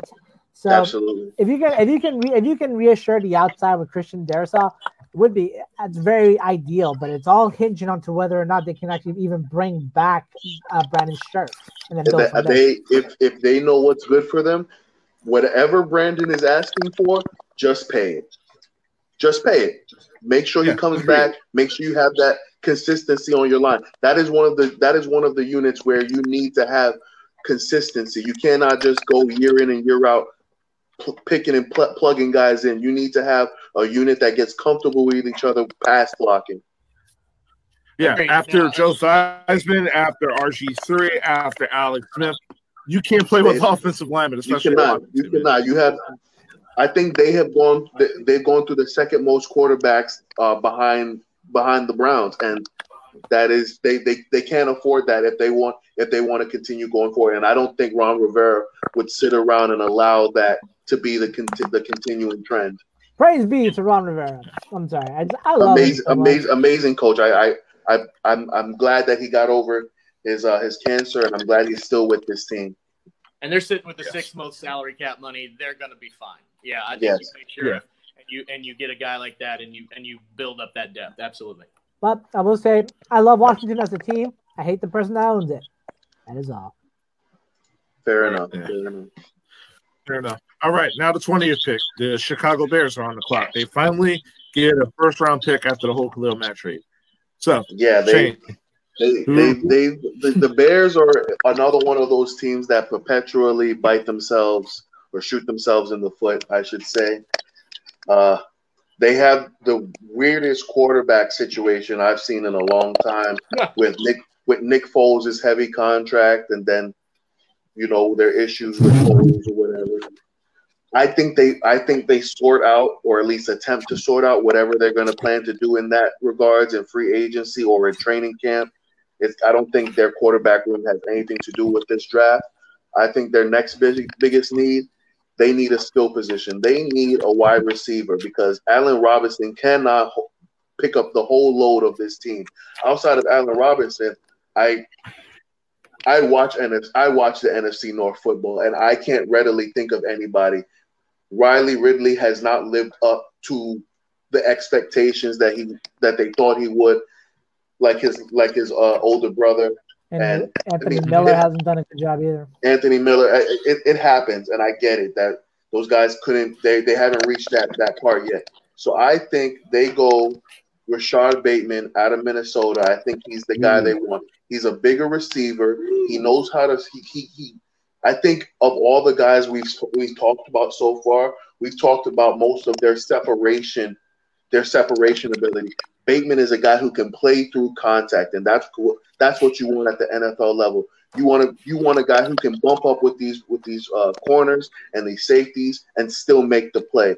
And I think his size, his size and ability, his route running, that's what they need in Chicago. All right, two questions. One, first of all, Bateman is 100% Allen Robinson part due, right? That's uh, true. Exactly my comp. Two, are you franchise tagging Allen Robinson? Absolutely. He's he's not leaving. He so has to stay. With two guys that are the same guy. If that's I, the case, if that's I the have, case, sorry, sorry, sorry. I have no I have no issues with them having similar comps. If if you just have to you have to work you, you they'd have to work through that. It's more of okay, I know exactly what both guys are giving me. If they're on if they're one on one is on each side of the field, I feel like they're both of their abilities to play through contact allows that mid that mid to deep range of throws. I can trust I can trust either one of them to go out and fight for the ball. And you know, especially in a colder a colder division, you know, they're going to be playing in a lot of rain, a lot of snow. Guys who can go and fight for it and hold on to the ball are are, are valued up in the up in the north. Absolutely. Yeah. I would have honestly thought Kadarius Toney would have been this pick right here.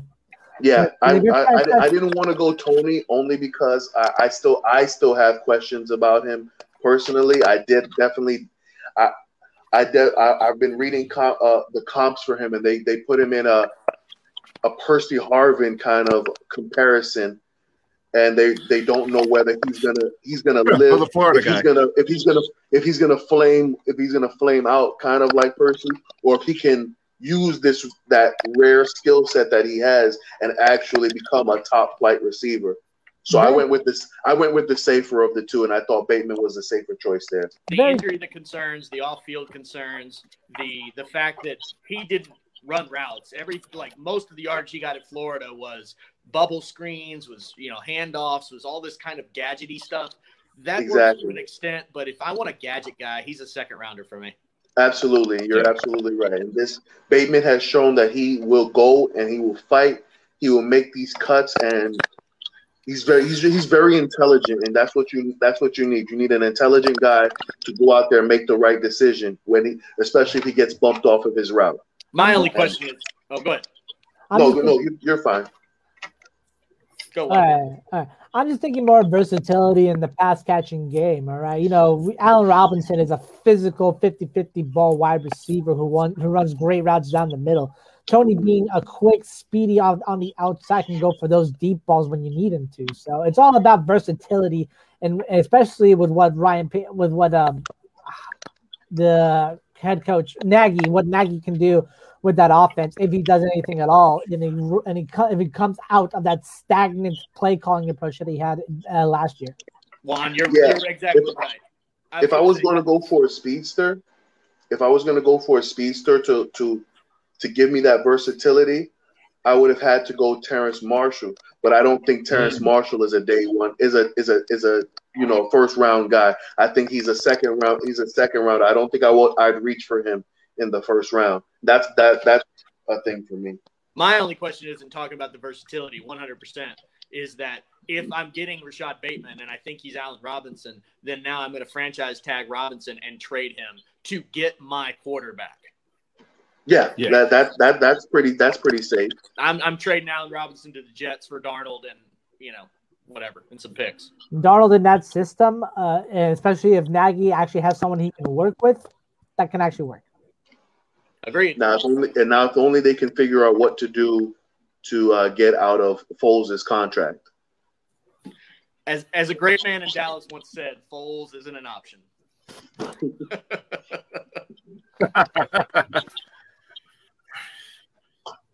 great Jerry Jones. All right. And with 21.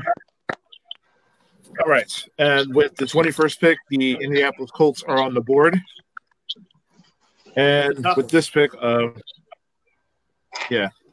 And it's a it's an 11-5 playoff team. They're really solid roster. They solidified, you know, their quarterback going forward, the Frank Reich Carson Wentz reunion. However, Anthony Castonzo did retire. So that's a major blow to the offensive line. You still got you still got your anchor in Quenton Nelson, but you need to replace, you know, an offense that offensive tackle spot. So with this pick, I'm gonna go might be a little reach, but I'm gonna go Jalen Mayfield for Michigan. Ooh. He's polarizing. Okay. Juan, go first. Okay. I'm not I'm not mad at that. I I think I I would have went I would have went edge here. I would have gotten a, a pass rusher because that that uh that division is one of those that uh they don't have a ton of great pass rushers right now. They've got a couple, but like no one really stands out for me just yet. And And- a free agent. Yeah, and I think you wanna you wanna start developing your guys that can pressure the quarterback. But this is that's a safe pick for the Colts, and as we've seen in the past, because of what happened with Andrew Luck being beaten beaten up so badly to, to force him into retirement, essentially, having more linemen who are versatile can move around, that's that's not a problem. Matt, Carson Wentz needs to be protected if that's the guy you want to have going forward. So this was a this was a safe pick. I like the position you picked. I don't like who you picked. Added, I don't actually have Jalen Mayfield rated like that high. Agreed. I, with with that pick, you know, I'm. This is kind of. I don't know if this is a hot take or not, depending on who agrees with me here. I would have taken Dillon Radunz, the NDSU offensive tackle. To be honest, Interesting.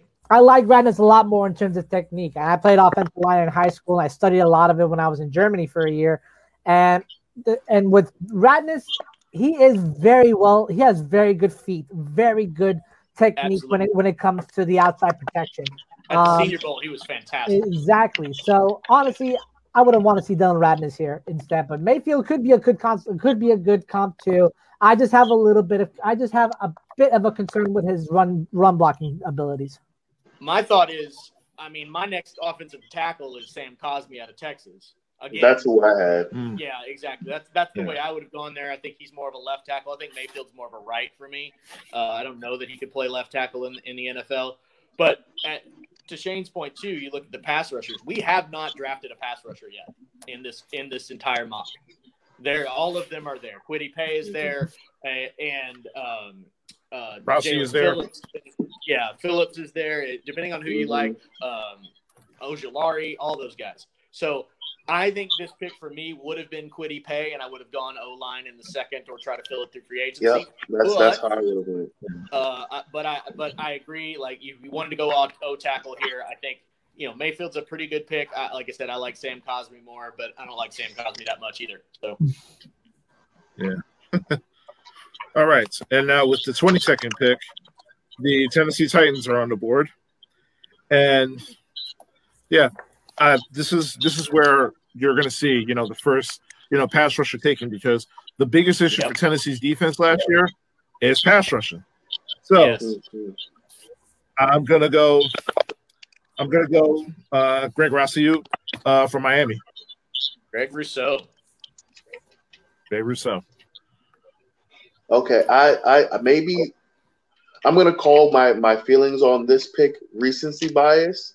I would have went Kwity Paye. I had tape on him last year. I've seen more of him. Greg Rousseau is still too too raw to me.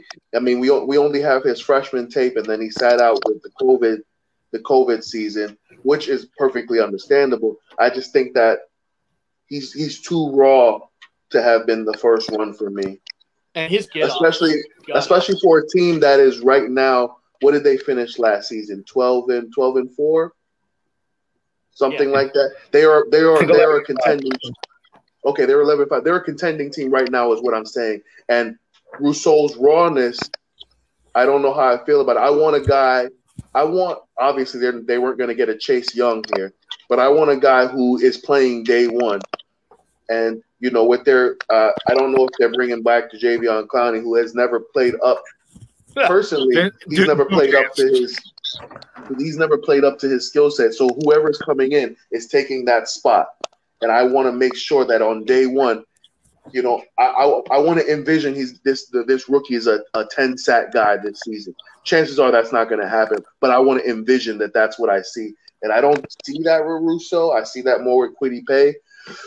but that's because I've seen I've seen more of Kwity Paye. I haven't seen as much from Gregory Rousseau.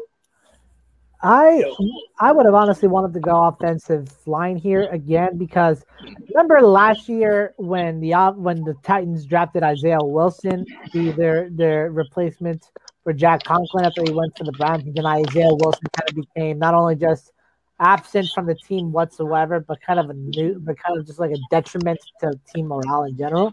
True that. You have you have to address the sins of last year, and you need to do it early in the first round.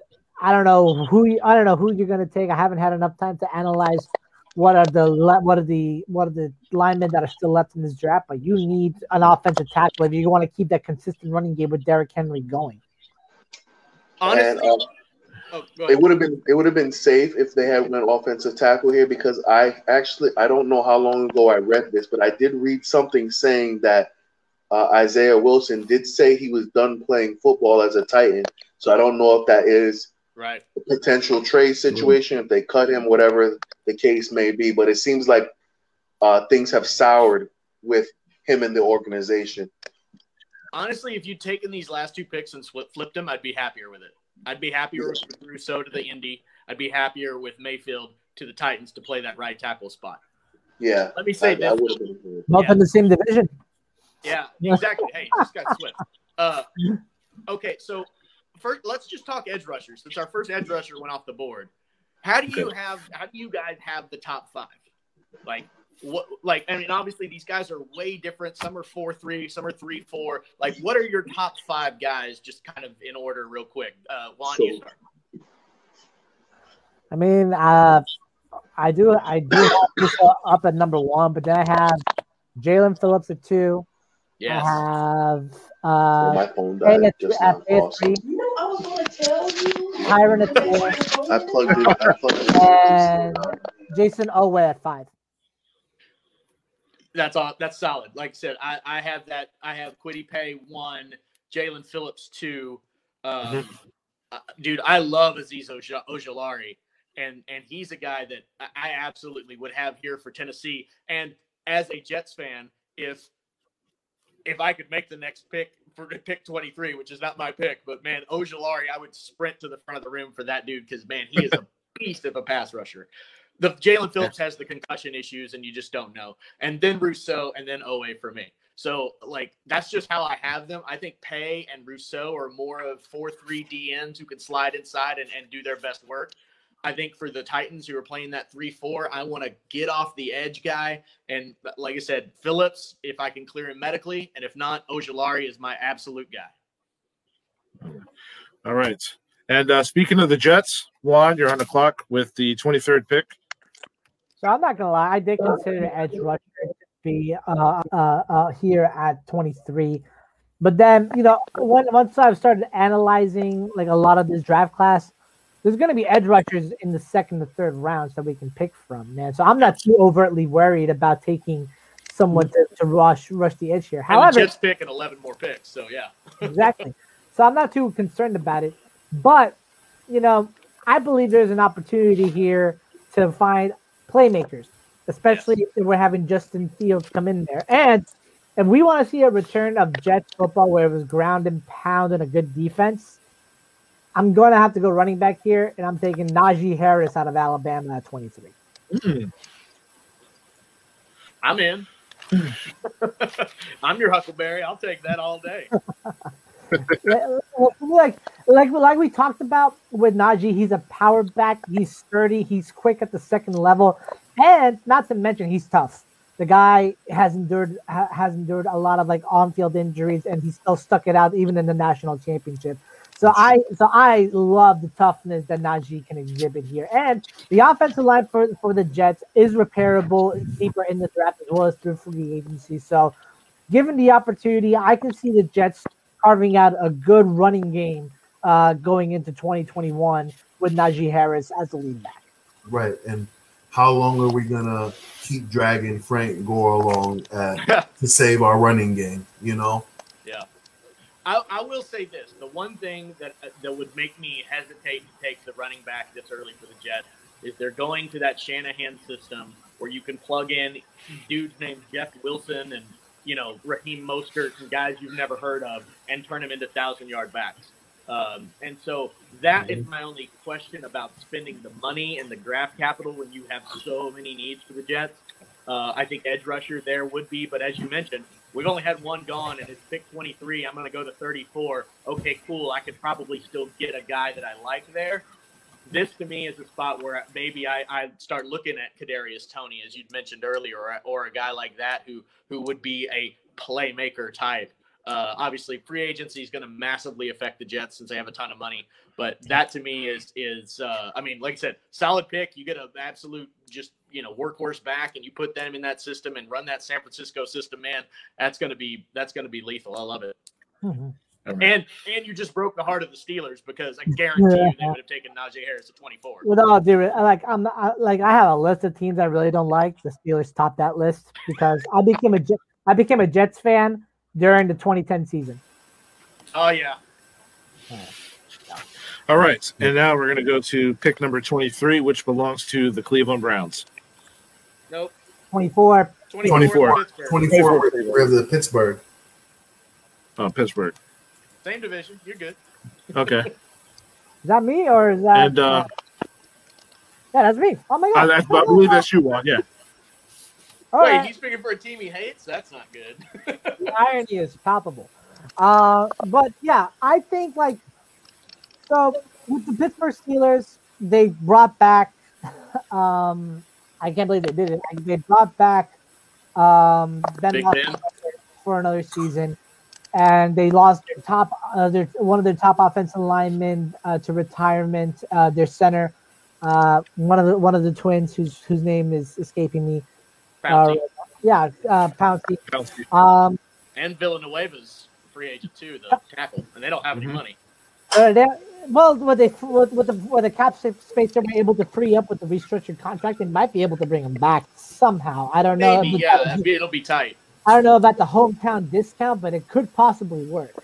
With that being said, though, like if it, this might be the last shot at a Super Bowl championship that the Steelers are going to have going into 2021 with Big Ben, and to do that, you need to shore up the offensive line, and you need to find that Pouncey replacement. So I'm taking the best center in this draft. I'm taking Creed Humphrey out of out of uh, out of OU. Uh, now, if you're Pittsburgh and you had the option, and you you want a center, so you've got Dickerson out of Alabama, you've got Humphrey. Um, I mean, you could even have the Whitewater kid. You could trade down out of this pick, right, and let somebody else yeah. jump up and, and, and jump I, in this range. I think more likely if they were to stay at this pick, I think Pittsburgh moves one of their guys that they already had on the team into center and possibly take one of the stronger linemen on the outside. And I think this is where Cosmi would have went for me. Agreed. Yeah. Or honestly, like you're you're losing Bud Dupree, so I, I would think they would also be in the market for a pass rusher as well. But like, like I said, pass rusher is a deep class going into the late round, so they can find the pass rusher in there. And also, me, I need a pure center. And with Humphrey coming with Humphrey coming in with the pedigree that he that he has, I I can see a I can see Pro Bowl All Pro consideration with this kid. It's there. Do you do you have him as a first rounder? I do. I do have him as a first rounder. Yeah. Interesting. See, for me, he's he's that early second. He's that mid or late first, early second. So like he's a, it's a little bit of a reach here, but I, I I mean I could definitely see it. Like I said, I think if the if Pittsburgh wanted to trade down and do this, I think that might fit a little better. But we're not trading, Yeah. so Offensive line is three things: Yeah. it's technique, it's durability, and it's intelligence. And um, from what I've seen, Humphrey, especially with the tape I've studied with him right before the Senior Bowl, he's got all three in spades. there you go. There you go. All right. And now the 25th pick, Jacksonville. Jacksonville. Oh, well, that's that's me. That's you. All right. yeah. Oh, snap. Let me, let me get ready. All right. I got my quarterback. I got Trevor Lawrence. Yeah. I don't. I don't need to get a wide. I don't need to get a wide receiver because they got a good. They got a, a several good young prospects. Uh, uh, Keelan Cole, uh, Dede Westbrook. So I don't need to worry about that. So I'm going to go defense because Cole, Cole's a free agent, but you've got Chark and Laviska, uh, Shenault. yeah. So yeah, they're they're all right. You don't like need Keelan Cole though. Yeah. I mean, he's expendable as a wide All right. receiver. Agreed. Yeah, so I'm gonna need to rebuild that defense, particularly on the defensive line, to bring back Saxonville. So this is where I'm gonna draft Qu- Kitty Payne from Michigan. Okay. Solid. Yeah, that's a that's a that's a good pick. Putting him opposite of, of, of Josh Allen, if you can get Josh Allen healthy again, a guy who can slide inside and rush. I think that, that dude, if Kwity Paye makes it 25, I think we we've got a uh, we got a story. I mean, I like it. I, I and I know that that Jacksonville did its best work when the defense was top five. So bringing so bringing so bringing him in, uh, bringing uh, this Michigan product in was great.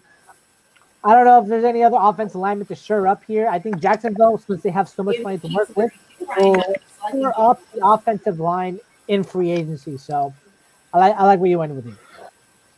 Yeah, they have the they have the most cap space in free going into free agency. So Yeah. and not to mention like during the mid round during the mid rounds, it's perfect to rebuild that interior offensive line as well. If you want to make sure you get protection for Trevor Lawrence, but at this point, with these pass rushers, with them falling the way they is, at this point you're picking best player available and the best, and he's the best pass rusher on the board. So Absolutely. I think other options here. Obviously, there's been a lot of talk about how desperate they are for safety.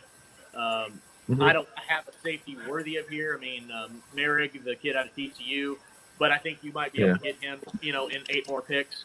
Um, yeah, and so you, you can go safety later. And then, um, you know, this might be the first time where we talk defensive tackle the entire uh, first round. Yeah. And, you know, if you want Yep. to go Armore, uh, I think that guy is the guy to stop the run and do that type of thing. But, um, like Yeah. I said, I mean, if Kwity Paye falls this far, I think you're taking best player available. BPA is always a good way to go. Yeah. Speaking of, all right. At now 26, which is now the the Cleveland Browns. Cleveland. and that'll be me. Uh, And What- I, I what- felt what- like I took Cleveland's pick. Huh?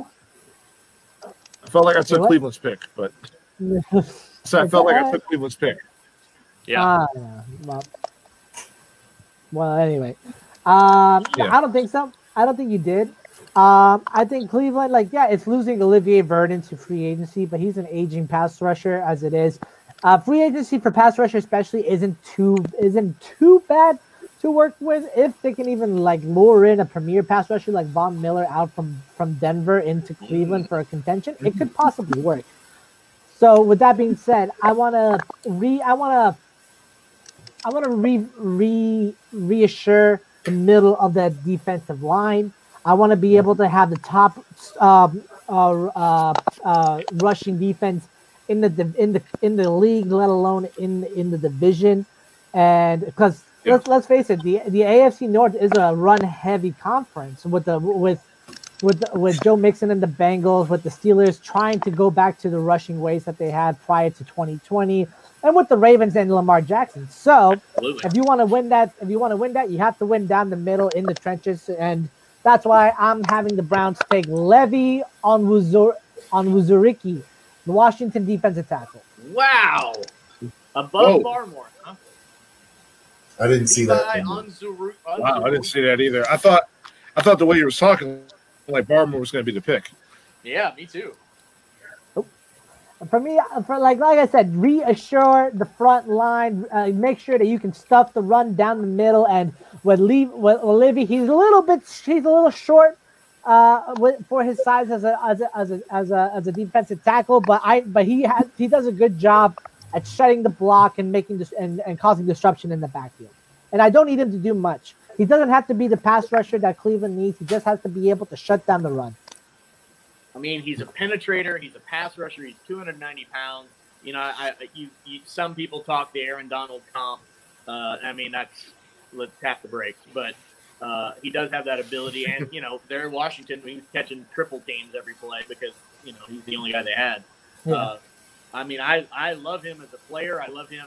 Like I think uh, he's a guy that I know because I'm here in, in Dallas. He's a guy I know the Cowboys are absolutely targeting in that second round uh, because that's kind of where I think he should fall. Um, Yeah. But uh, but if Barmore's still there and, and you know all that, but but I mean that's the thing is like he, he you would be replacing Larry Ogunjobi uh, on that team and, and he would be a good fit there. So yeah, interesting pick Mhm. there. Onwuzurike, there's the correct, correct pronunciation. There you go. I'm losing Rico. I don't mind the pick. Uh, it fills a need, which they need. They need some help to alleviate Myles Garrett.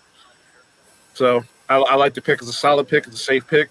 And considering what you're going up against in, in the in, in the north, where you need somebody to help control the trenches,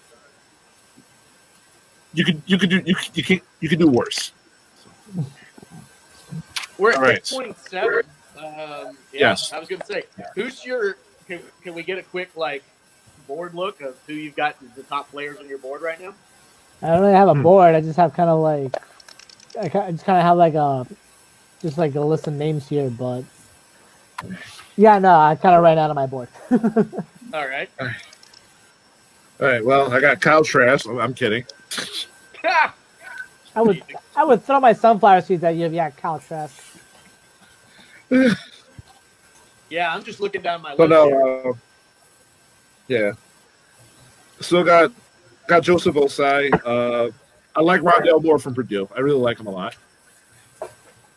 Yeah. Yeah. Yeah, I've got, I'm looking at, obviously, Jalen Phillips and uh, Ojulari as edge rushers.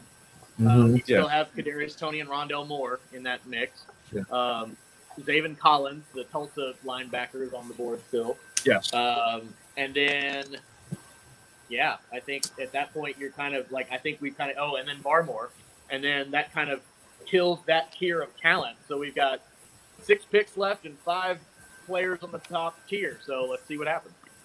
All right. So the Browns pick. So next will be the Ravens. That's That's probably you. oh yeah. Oh, it is. Oh, it is.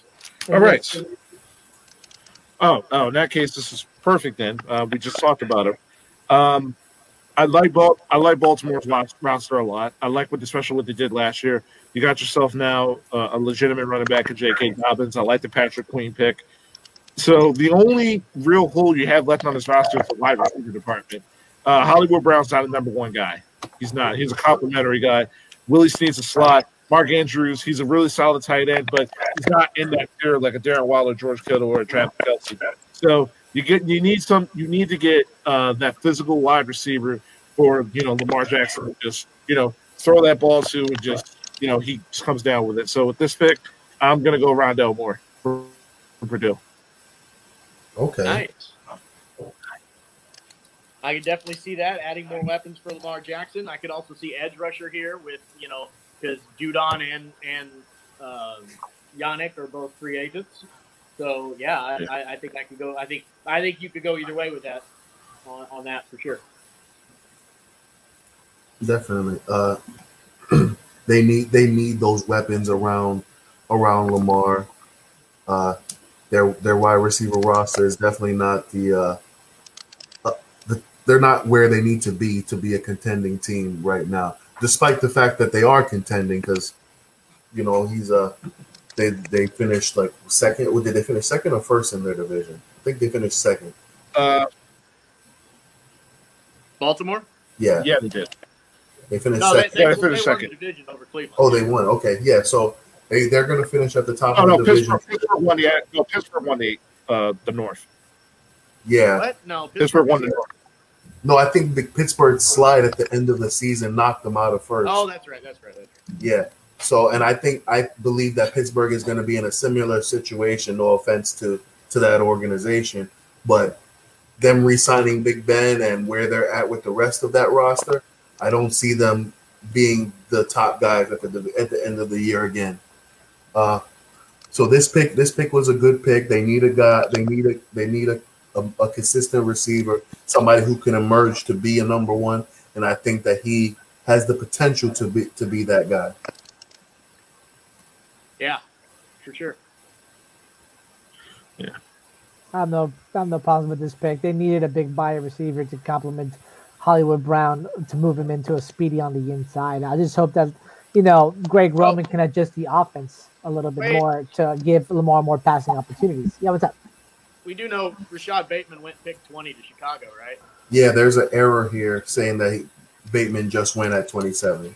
Yeah, Bateman Oh, can't sorry. go at 27 because I thought you said Rondale Moore. Yeah, me too. Yeah, I did. I did say about that one. My bad. Okay, cool. Rondale Moore's not big. Awesome. Got it. when he said big guy, it triggered. I was like, wait a minute. Who are we talking about? Okay, cool. Cool, cool, cool. Oh, either, either, either way, listen, my, my bad. Either way, Lamar needs weapons. Rondale Moore at 27 is is, is solid. Love it. Love it. All right. Does that put me on the clock? Yeah, 28. So that would be the Saints. Yes. The New Orleans Saints. Well, I have a wealth of riches. Again, Rondale Moore was not in my first round grade. So I'm looking at the board and I'm looking at five guys that I've got first round grades on. And honestly, all of these guys kind of fit a need. Trey Hendrickson's a free agent with the Saints. Obviously, I'm in salary cap hell of having to cut everybody. Sheldon Rankins is a free agent. Alex Anzalone is a free agent on that defense. Marcus Williams, the safety, is a free agent on that defense, and Malcolm Jenkins on the other side is an absolute disaster. What at this point in his career? So the offense, I think, will be fine. I don't know what I'm. I mean, obviously, I'm probably basically going to run Taysom Hill and figure that out on offense. That just seems what's going to happen. Uh, And so If they don't start Jameis Winston, I think they are they're lost. Jameis is Uh, free. Jameis is They free may not be able to get him back. Oh, is he? You don't think he's coming back? I mean, dude, the guy's going to get paid. Quarterback in need. Saints ain't got no money. That's true. That's true. So, what I would say is, with the with the pass rush, I've still got Marcus Davenport. I could probably fill the hole for Trey Hendrickson, so I feel pretty good there.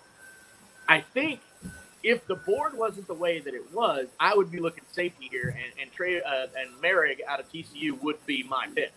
But since Yeah. I'm looking at this board and I'm seeing all of this talent that's still falling to me, man, let me go ahead and try to stop the run. I'm going to go ahead and take Christian Barmore right here because if that dude's available, absolutely get me a big body in the middle. I can I can cut Malcom Brown and slam that dude right in the middle, and, and let's stop the run game. Jeff, you beat me up, Jeff. You beat me up because I was hope I was hoping you I'd, I was hoping you let him slide one more.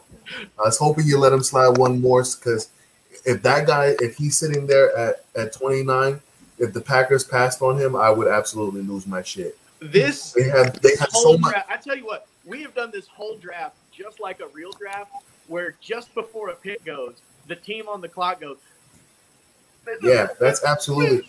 Uh, I still remember this is like this is like the biggest draft WTF for me. It was uh, the year TJ Watt was drafted, and the Packers traded down with the Browns Oh, while yeah. TJ Watt was sitting on the board, and then the Steelers got him with the next pick. And I was just sitting there flabbergasted when we needed a linebacker. I was like, what do you, I, I couldn't I couldn't fathom their mindset at that point. the Cowboys. They took Taco over TJ. Man, I, I couldn't my mind was so blown because the guy they take with the pick that they traded down for is the guy I'm about to replace now with this with this pick coming up for the Packers. And this is a no-brainer. Asante Samuel Jr. We need him. Kevin King was embarrassing during that during that playoff game, getting burned by Scotty Miller. Oh yeah. Scotty Miller. I've never even heard of that guy before before that playoff game. Yeah. and for him to absolutely for him to absolutely shred our secondary is just is is embarrassing. We have other needs, like we need to refill up our uh, our defensive line because outside of Kenny Clark, the rest of those those interior defensive linemen are very very suspect. Uh, I don't I don't know if Ki- Kiki Kingsley's coming back. Dean Lowry is on the question for being a cap casualty. So, yeah, What would you think about? What would you think about taking a linebacker there, like David Collins at a Tulsa? I wouldn't be mad was at. I wouldn't say that. that. Yep. I wouldn't be mad at that either. Uh, right, because our inside line, we just we just cut Christian Kirksey, so we definitely do need a, another interior uh, linebacker. Uh, but I think that I think that's one of that either that'll be addressed later in the draft or they're going to try and address it in free agency again because they re- they do enjoy uh, f- free agent veteran linebackers. They like they like to look for those guys who have a bit more polish. And uh, I think the if I think if they're gonna go linebacker, it'll be it would be uh, Cox in the second round because I think Yeah. he'll be, he'll be sitting there uh, for our second round pick. So here I gotta take I gotta take I gotta take Asante Samuel. We that secondary needs help. Uh, Jaire Alexander is on an island by himself out there, and he cannot cover the whole field. And these other guys are not keeping up their end of uh, end of the, the bargain. Not a bad pick. I like it. All right, I like it too. Buffalo. All right, and now 29, Buffalo. Thirty. Wow, what you got for us? Well, look, there isn't a lot of weaknesses, quote unquote, that you can point out on Baltimore's roster. They were by far one of the more well-rounded teams in 2020 last year, especially near the down the stretch where they went on like I think it was an eight-game win streak. Um, but there are still issues that they have to address, particularly on the offensive line. And the reason I say that is because while Josh Allen played at a tremendous level, an MVP caliber level, Absolutely. there was no rushing game. You had a you had a good um, you had a good lightning and thunder one-two punch combo of Zach Moss and Devin Singletary to work with, but you couldn't get them out in open space enough to have a, a decent running game to work with. So I'd say at pick 30, the Buffalo Bills will take Alabama interior offensive lineman Landon Dickerson and then kick him in to right guard. Okay. I, I like that. That's not bad at all. Another another O lineman going high. Another center off the board for you. Uh, you obviously you have Humphrey over and Dickerson over Wyatt Davis. I put Dickerson over because I see him having more versatility within the interior than Creed did. Creed was a pure center through and through. Dickerson, you can move to either guard position or keep him at center. And with the Bells needing much more uh, interior help, I think at right guard could be much more beneficial for him there. Why not? Or why not? Why not Wyatt Davis then? I don't know, just like I said, It's like I, like I mentioned feeling. earlier, it's more just a feeling. You know, Yeah, it's just it's, yeah. it's just more of a feeling. I definitely understand that.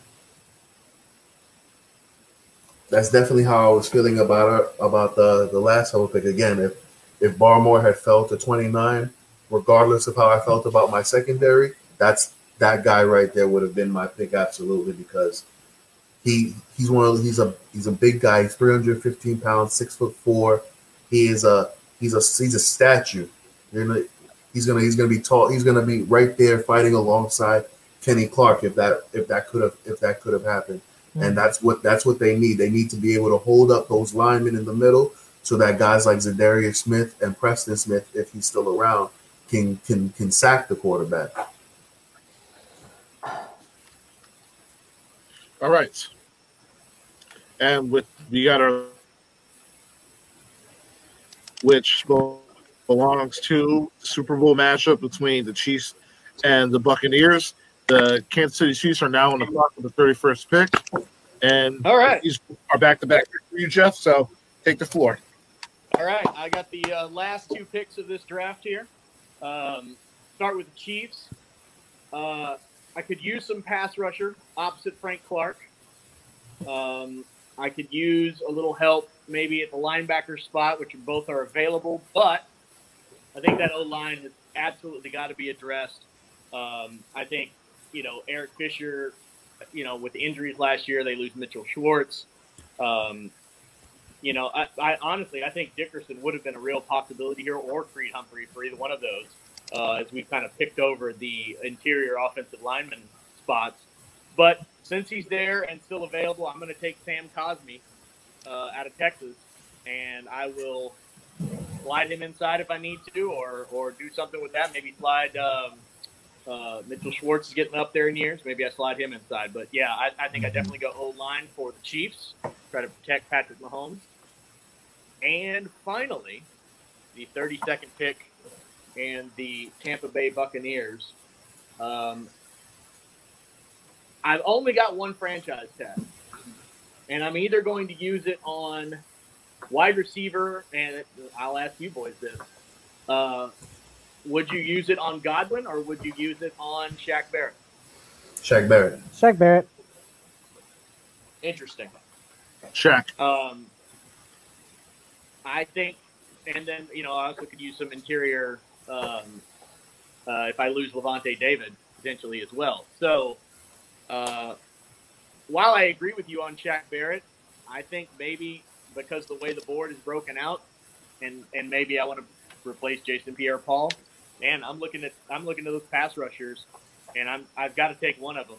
So uh, I'm going to go ahead and take Azeez Ojulari out of Georgia with the last pick in the first round mm-hmm. as a guy who can just come screaming off the edge and uh, make that Tampa Bay defense dangerous. Yeah, I, I like that pick. I think Ojulari or Ose would have been either or for the Tampa Bay Buccaneers at that slot. So that's a good a good pick. I think Jaelan Phillips is in my is in that potential as well. Uh, like I said, if he can clear the concussion stuff. Yeah, uh, I, I, think Jaelan Phillips is the best pass rusher in this draft. Period. Yeah. But the concussions worry. Yeah, concussions are always are always going to be what knocks guys down two three rounds. Honestly. Exactly. So. Especially know, in this year without combines, without yeah, and then now it becomes a oh we got this guy in the third and he's a gem because he he still has his his his first round talent. We were just worried about these injuries, and now they're not even a not even a thing to worry about. It could go break either way. And we were like, talking about with the Jets, like if I'm picking two picks later and Jaelan Phillips is there, dude, I'd dance to the front of the room. Mm-hmm. I like your prioritizing of like how you're building this roster, especially because if you because the age is more focused in the pass rushing for Tampa Bay. Like you said, letting JPP go. Uh, uh, what you, you say you wouldn't tag Shaq Barrett? That means you tag Godwin, right? Yeah, yeah. All right. So like you put the right priority there and bringing in Azeez Ojulari uh, for to replace the aging the aging pass rush. It works well and could boast pretty pretty and it boasts a, a good possible route for Tampa to make a repeat appearance. So I like that pick. Mm-hmm. All right, there we go. Also, just to yeah. I know this is a I know this is a football draft show, but some breaking news: Blake Griffin went to the Nets. Yeah, hey. I, I, saw that. I saw it's that. Super team. Oh man. Yeah. Right. Uh, real quick before we go, what what pick do you believe that should be a first round pick, but you're surprised you didn't see go to the first round at all? Just on this mock draft alone. Boys. Mm, I'll let y'all go first. I mean, for me, it, it is Jaelan Phillips. I think. Uh, I think that's that's mm-hmm. a strong possibility. I think the other one for me is Trevon Moehrig, the safety out of TCU he's easily the best safety in this draft by that's, a million that's, miles. That's where that's who I was going. I had him yeah. originally in that early twenties area. I figured one of like maybe the Raiders would have taken the shot for him. but then you know it, it ends up being what's all what's else is sitting on the board, and can we risk him going down? But as the the difference between him and the next safety is, uh, in my opinion, two rounds. Like he's Yeah. a first round talent, and then I don't see another safety again until the third or fourth round. Agreed. honestly, for me, it was linebacker Zaven Collins out of Tulsa. Uh, mainly because like he's a very underrated player in this draft, especially he is he's a diamond in the rough that that teams can look at. I kind of wanted to take him with the Bills on the possibility that Matt Milano wouldn't come back to the team Yeah. or should he go into free agency. But I stuck offensive line instead on the hope that Milano could work on a decent deal with Buffalo. And yeah, For I also had I also Yeah. had um, Bolton uh, possibly going to. He was a another one of those. He could have went to my Packers. They're at 29, but I just feel like that's after watching that playoff game, like like the year the year prior. If this was a year earlier, this is the 2020 draft. Bolton would have been my guy because we saw how abysmal we did against the run.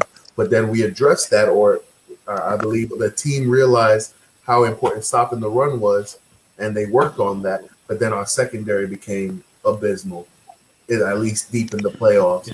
So addressing addressing that secondary was more important to me than addressing the the front seven and adding more linebackers up front. Yeah.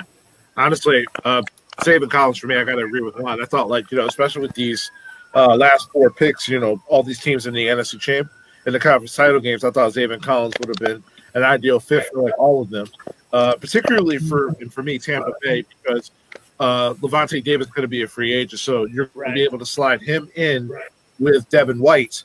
So, uh, so then that way, like that defense doesn't skip a beat at all. Yeah, that was my other consideration there, and I think you know the the question would be the depth at the off-ball linebackers in the draft. You know, there's not a whole lot of like stars, but I think there are a lot of guys in that third and fourth round that can kind of fill that role uh, and and all of that, and and allow Devin White to be you know a little bit more of that playmaker. So yeah, all right, Yeah. love it, boys. Good job. And uh, also one, la- yeah, yeah, we did- we did it, guys. And uh, real quick, what is a uh, let's just say day three pick? What's a day three pick that uh, that you really feel like if a team gets them, they got like a they got like a diamond in the rough? my guy from from Syracuse, Iffy Melifonwu, man, if he drops that low, like I don't think he will. I think he'll be a late day two, probably around the third, the late third round. But if he makes it to the fourth, that's a steal for a corner. He's big for a corner, especially I think six two. Uh, you saw him down at the Senior Bowl against uh, Dez Fitzpatrick, how he was able to complete with a tall, quick wide receiver. I gotta say, like, whoever gets that guy is gonna have a great, is gonna have a great tall defensive back to work with. Uh, day uh, day three guy. Uh, Yeah. I don't know who. I got one. Got I got rep the alma mater too. University of North Texas, Jaelon Darden, five nine one seventy. Mm. Dude, the guy can fly around. He's going to be so much fun. I hope he I hope he gets a chance to return punts too. Uh, savvy, quick. Uh, has got has got that those moves that you want, and I, I think he's a guy that's going to sneak around, and, and somebody will snag him in the fifth, sixth round, and he's going to be he's going to be a guy you'll see some highlight films out of. He might not be a star, but you'll definitely see a few highlights out of him. Oh, I got one for you guys. Chuba Hubbard, the Good. running back from Oklahoma State. Love him. I think I think he's going to get on somebody's roster and he is going to impress the hell out of them.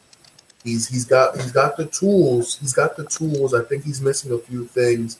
That's what then that's what's going to pull him down into that into that later in the later you know day three the you know round pick maybe round five a realistic a realistic thing because running backs are not super high value in this particular draft class. Can I give you a day two guy that I'm really high on? That like I think is borderline Sure. early second. Yeah. Amari, wide receiver Yeah. Amari Rogers from Clemson. Man, like the guy's a veteran wideout uh, uh, by college football standards. So he's smart, he's strong, he's intelligent.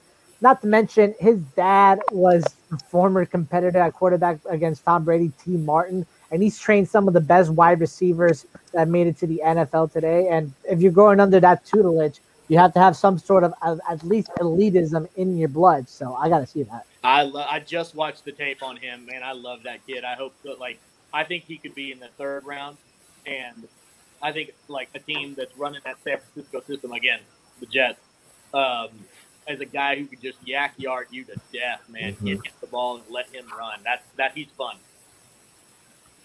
Yeah, and uh, a guy for me, um, I saw him down at the Senior Bowl, and uh, should already know who I'm talking about. Uh, edge rusher Janarius Robinson from Florida State. I, I love this guy. Uh, six foot five, two sixty six, and uh, he reminds me a lot of another, you know, Florida State product, Josh Sweat, in terms of just like you know the weight, just his size, and you know his measurements and everything.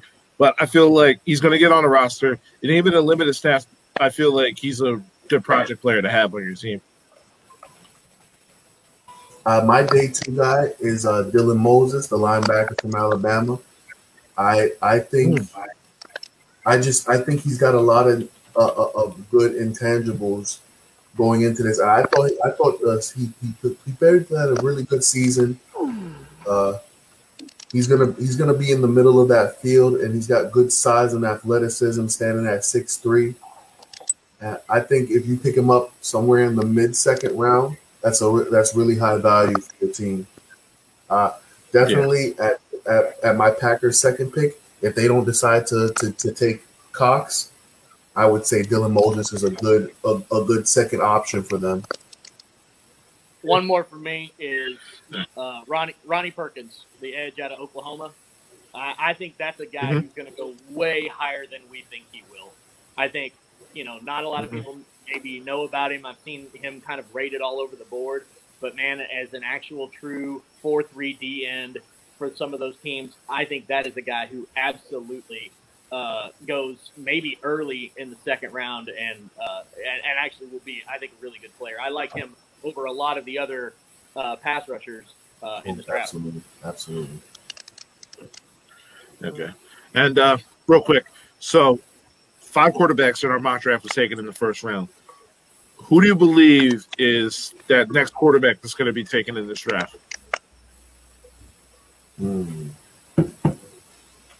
See. Uh, I'm gonna go with Kellen Mond, um, out of Texas A&M. Yeah, we were there for the Senior Bowl when uh, Kris and I when we saw him play. He was surprisingly good for what he was able to put out there. All right, he not only won Offensive Player of the Game, but he's he's he's quick, he's tall, he's he's not too lanky, but he has a good arm. Um, I just believe he needs to put more muscle on himself and a little bit more strength in, in his throwing arm, and he could be a pretty good uh, back backup quarterback, if not like a game manager for the right situation. By the Uh, way, next that's year good. the Senior Bowl, I have to run into you two guys, and we'll uh, we'll hang out for sure. I'll be down for that. Oh, absolutely. My, my my other one, I I feel Kellen Mond would be the next best guy off, but I also think Kyle Trask is going to get a lot of traction leading up to the draft, and I have a feeling he's going to really impress the scouts at the combine. I can't tell you exactly why, but I just have a really good feeling about Kyle Trask's chances of jumping himself up into this draft. My next quarterback off the board is going to be Davis Mills out of Stanford. Stanford Mm. quarterbacks, Mm. teams love him. He's going to interview really well, and in a season where we're not going to get that much contact, I think he's the guy that's going to jump off the board. His tape is mixed, but I think he's the kind of guy that a general manager or an offensive coordinator will fall in love with. Uh, and and I think Davis Mills is the next guy off the board for me. Okay. Where do you? All right. For fit for Mills, where do you see a fit for him? Uh, I, I think a system uh, like uh, honestly, a, a, like a backup to Indianapolis, a team that's pretty RPO heavy, Mm-hmm. uh, a team that you know that kind of values that type of system. Uh, I could see him in LA as a backup to Stanford uh, to Stafford uh, with the Rams. Uh, something like that, something where you can get him moving a little bit. You can get, you know, they can run those RPOs where he's having to make those decisions and, and using that brain. I think that's his best uh, skill set, and I, and I think that's where he, he would be best fit. Yeah, that's that's not too bad. Definitely, definitely somebody Alright. who could, who's going to be smart. He's going to learn a lot, and he'll eventually. He might end up as a journeyman type quarterback, but he will see time under center. I, I can almost guarantee that. They said he's he's you know he's a poor man Sam Darnold kind of. He's got Yeah. the movement, he's got the, the the read and all that stuff, but he also has some really bad tape, and you got to just beat that out of him basically. Yeah. I, I will ask like one of my, my my friend from from Notre Dame would kick me if I didn't ask. Ian Book, where would where could he fall, and what what what's his best fit? For me, Ian Book is the kind of guy that if I'm sitting in, let's say, the fifth round, and I need a backup quarterback for an established guy, dude, Ian Book has all of the um, all of the intangibles. People love playing for him. He works hard. He's smart with the ball. He's not great, but if I could draft him and let him be my backup for 10 years and let him Chase Daniel his way through the league, hell yeah, I'm all about that. Like, I think that's exactly what that dude is, is he's a really smart backup guy that you don't want starting, but you definitely want on your roster. Yeah, he's that he's that practice squad. He's that practice squad arm who, if you're absolutely, you know, at you you've already had two guys injured and you need somebody to step in, he'll he'll he'll manage the team for you, but he's definitely not gonna be your first, like, hey, I need you to start or you're my primary backup. He's definitely in that three, four slot on your on your roster. All right. Yeah. Yeah. Sounds like a perfect pick for John Elway. He's too short for John Elway. Anyway, uh, oh, you're right. Kyle Trask might be more of his speed. There you go. All right. Um, once again, I want to thank everybody for tuning in to our first uh, our mock draft 1.0. I want to thank Juan. I want to thank Jeff. I want to thank Shane for joining me and you know conducting all of this. Hey, let's do it again. Yeah, uh, and- free agency. Yeah, you guys uh, let me know Oh, if, we got, if we can do this again. I'd be down for that. I'm- I'm in the middle of the moving process right now to Milwaukee, but I can carve out a, like a couple hours for this again. Yeah, this is this Sure. has been good. Yeah, absolutely. Been good. So A we're going to of- do a mock draft 2.0. You know, post draft. Okay, sounds good. Sounds good. All right. All right. All right, boys. Thank you. All right. And, all right. No problem. This has uh, been our mock draft. See you.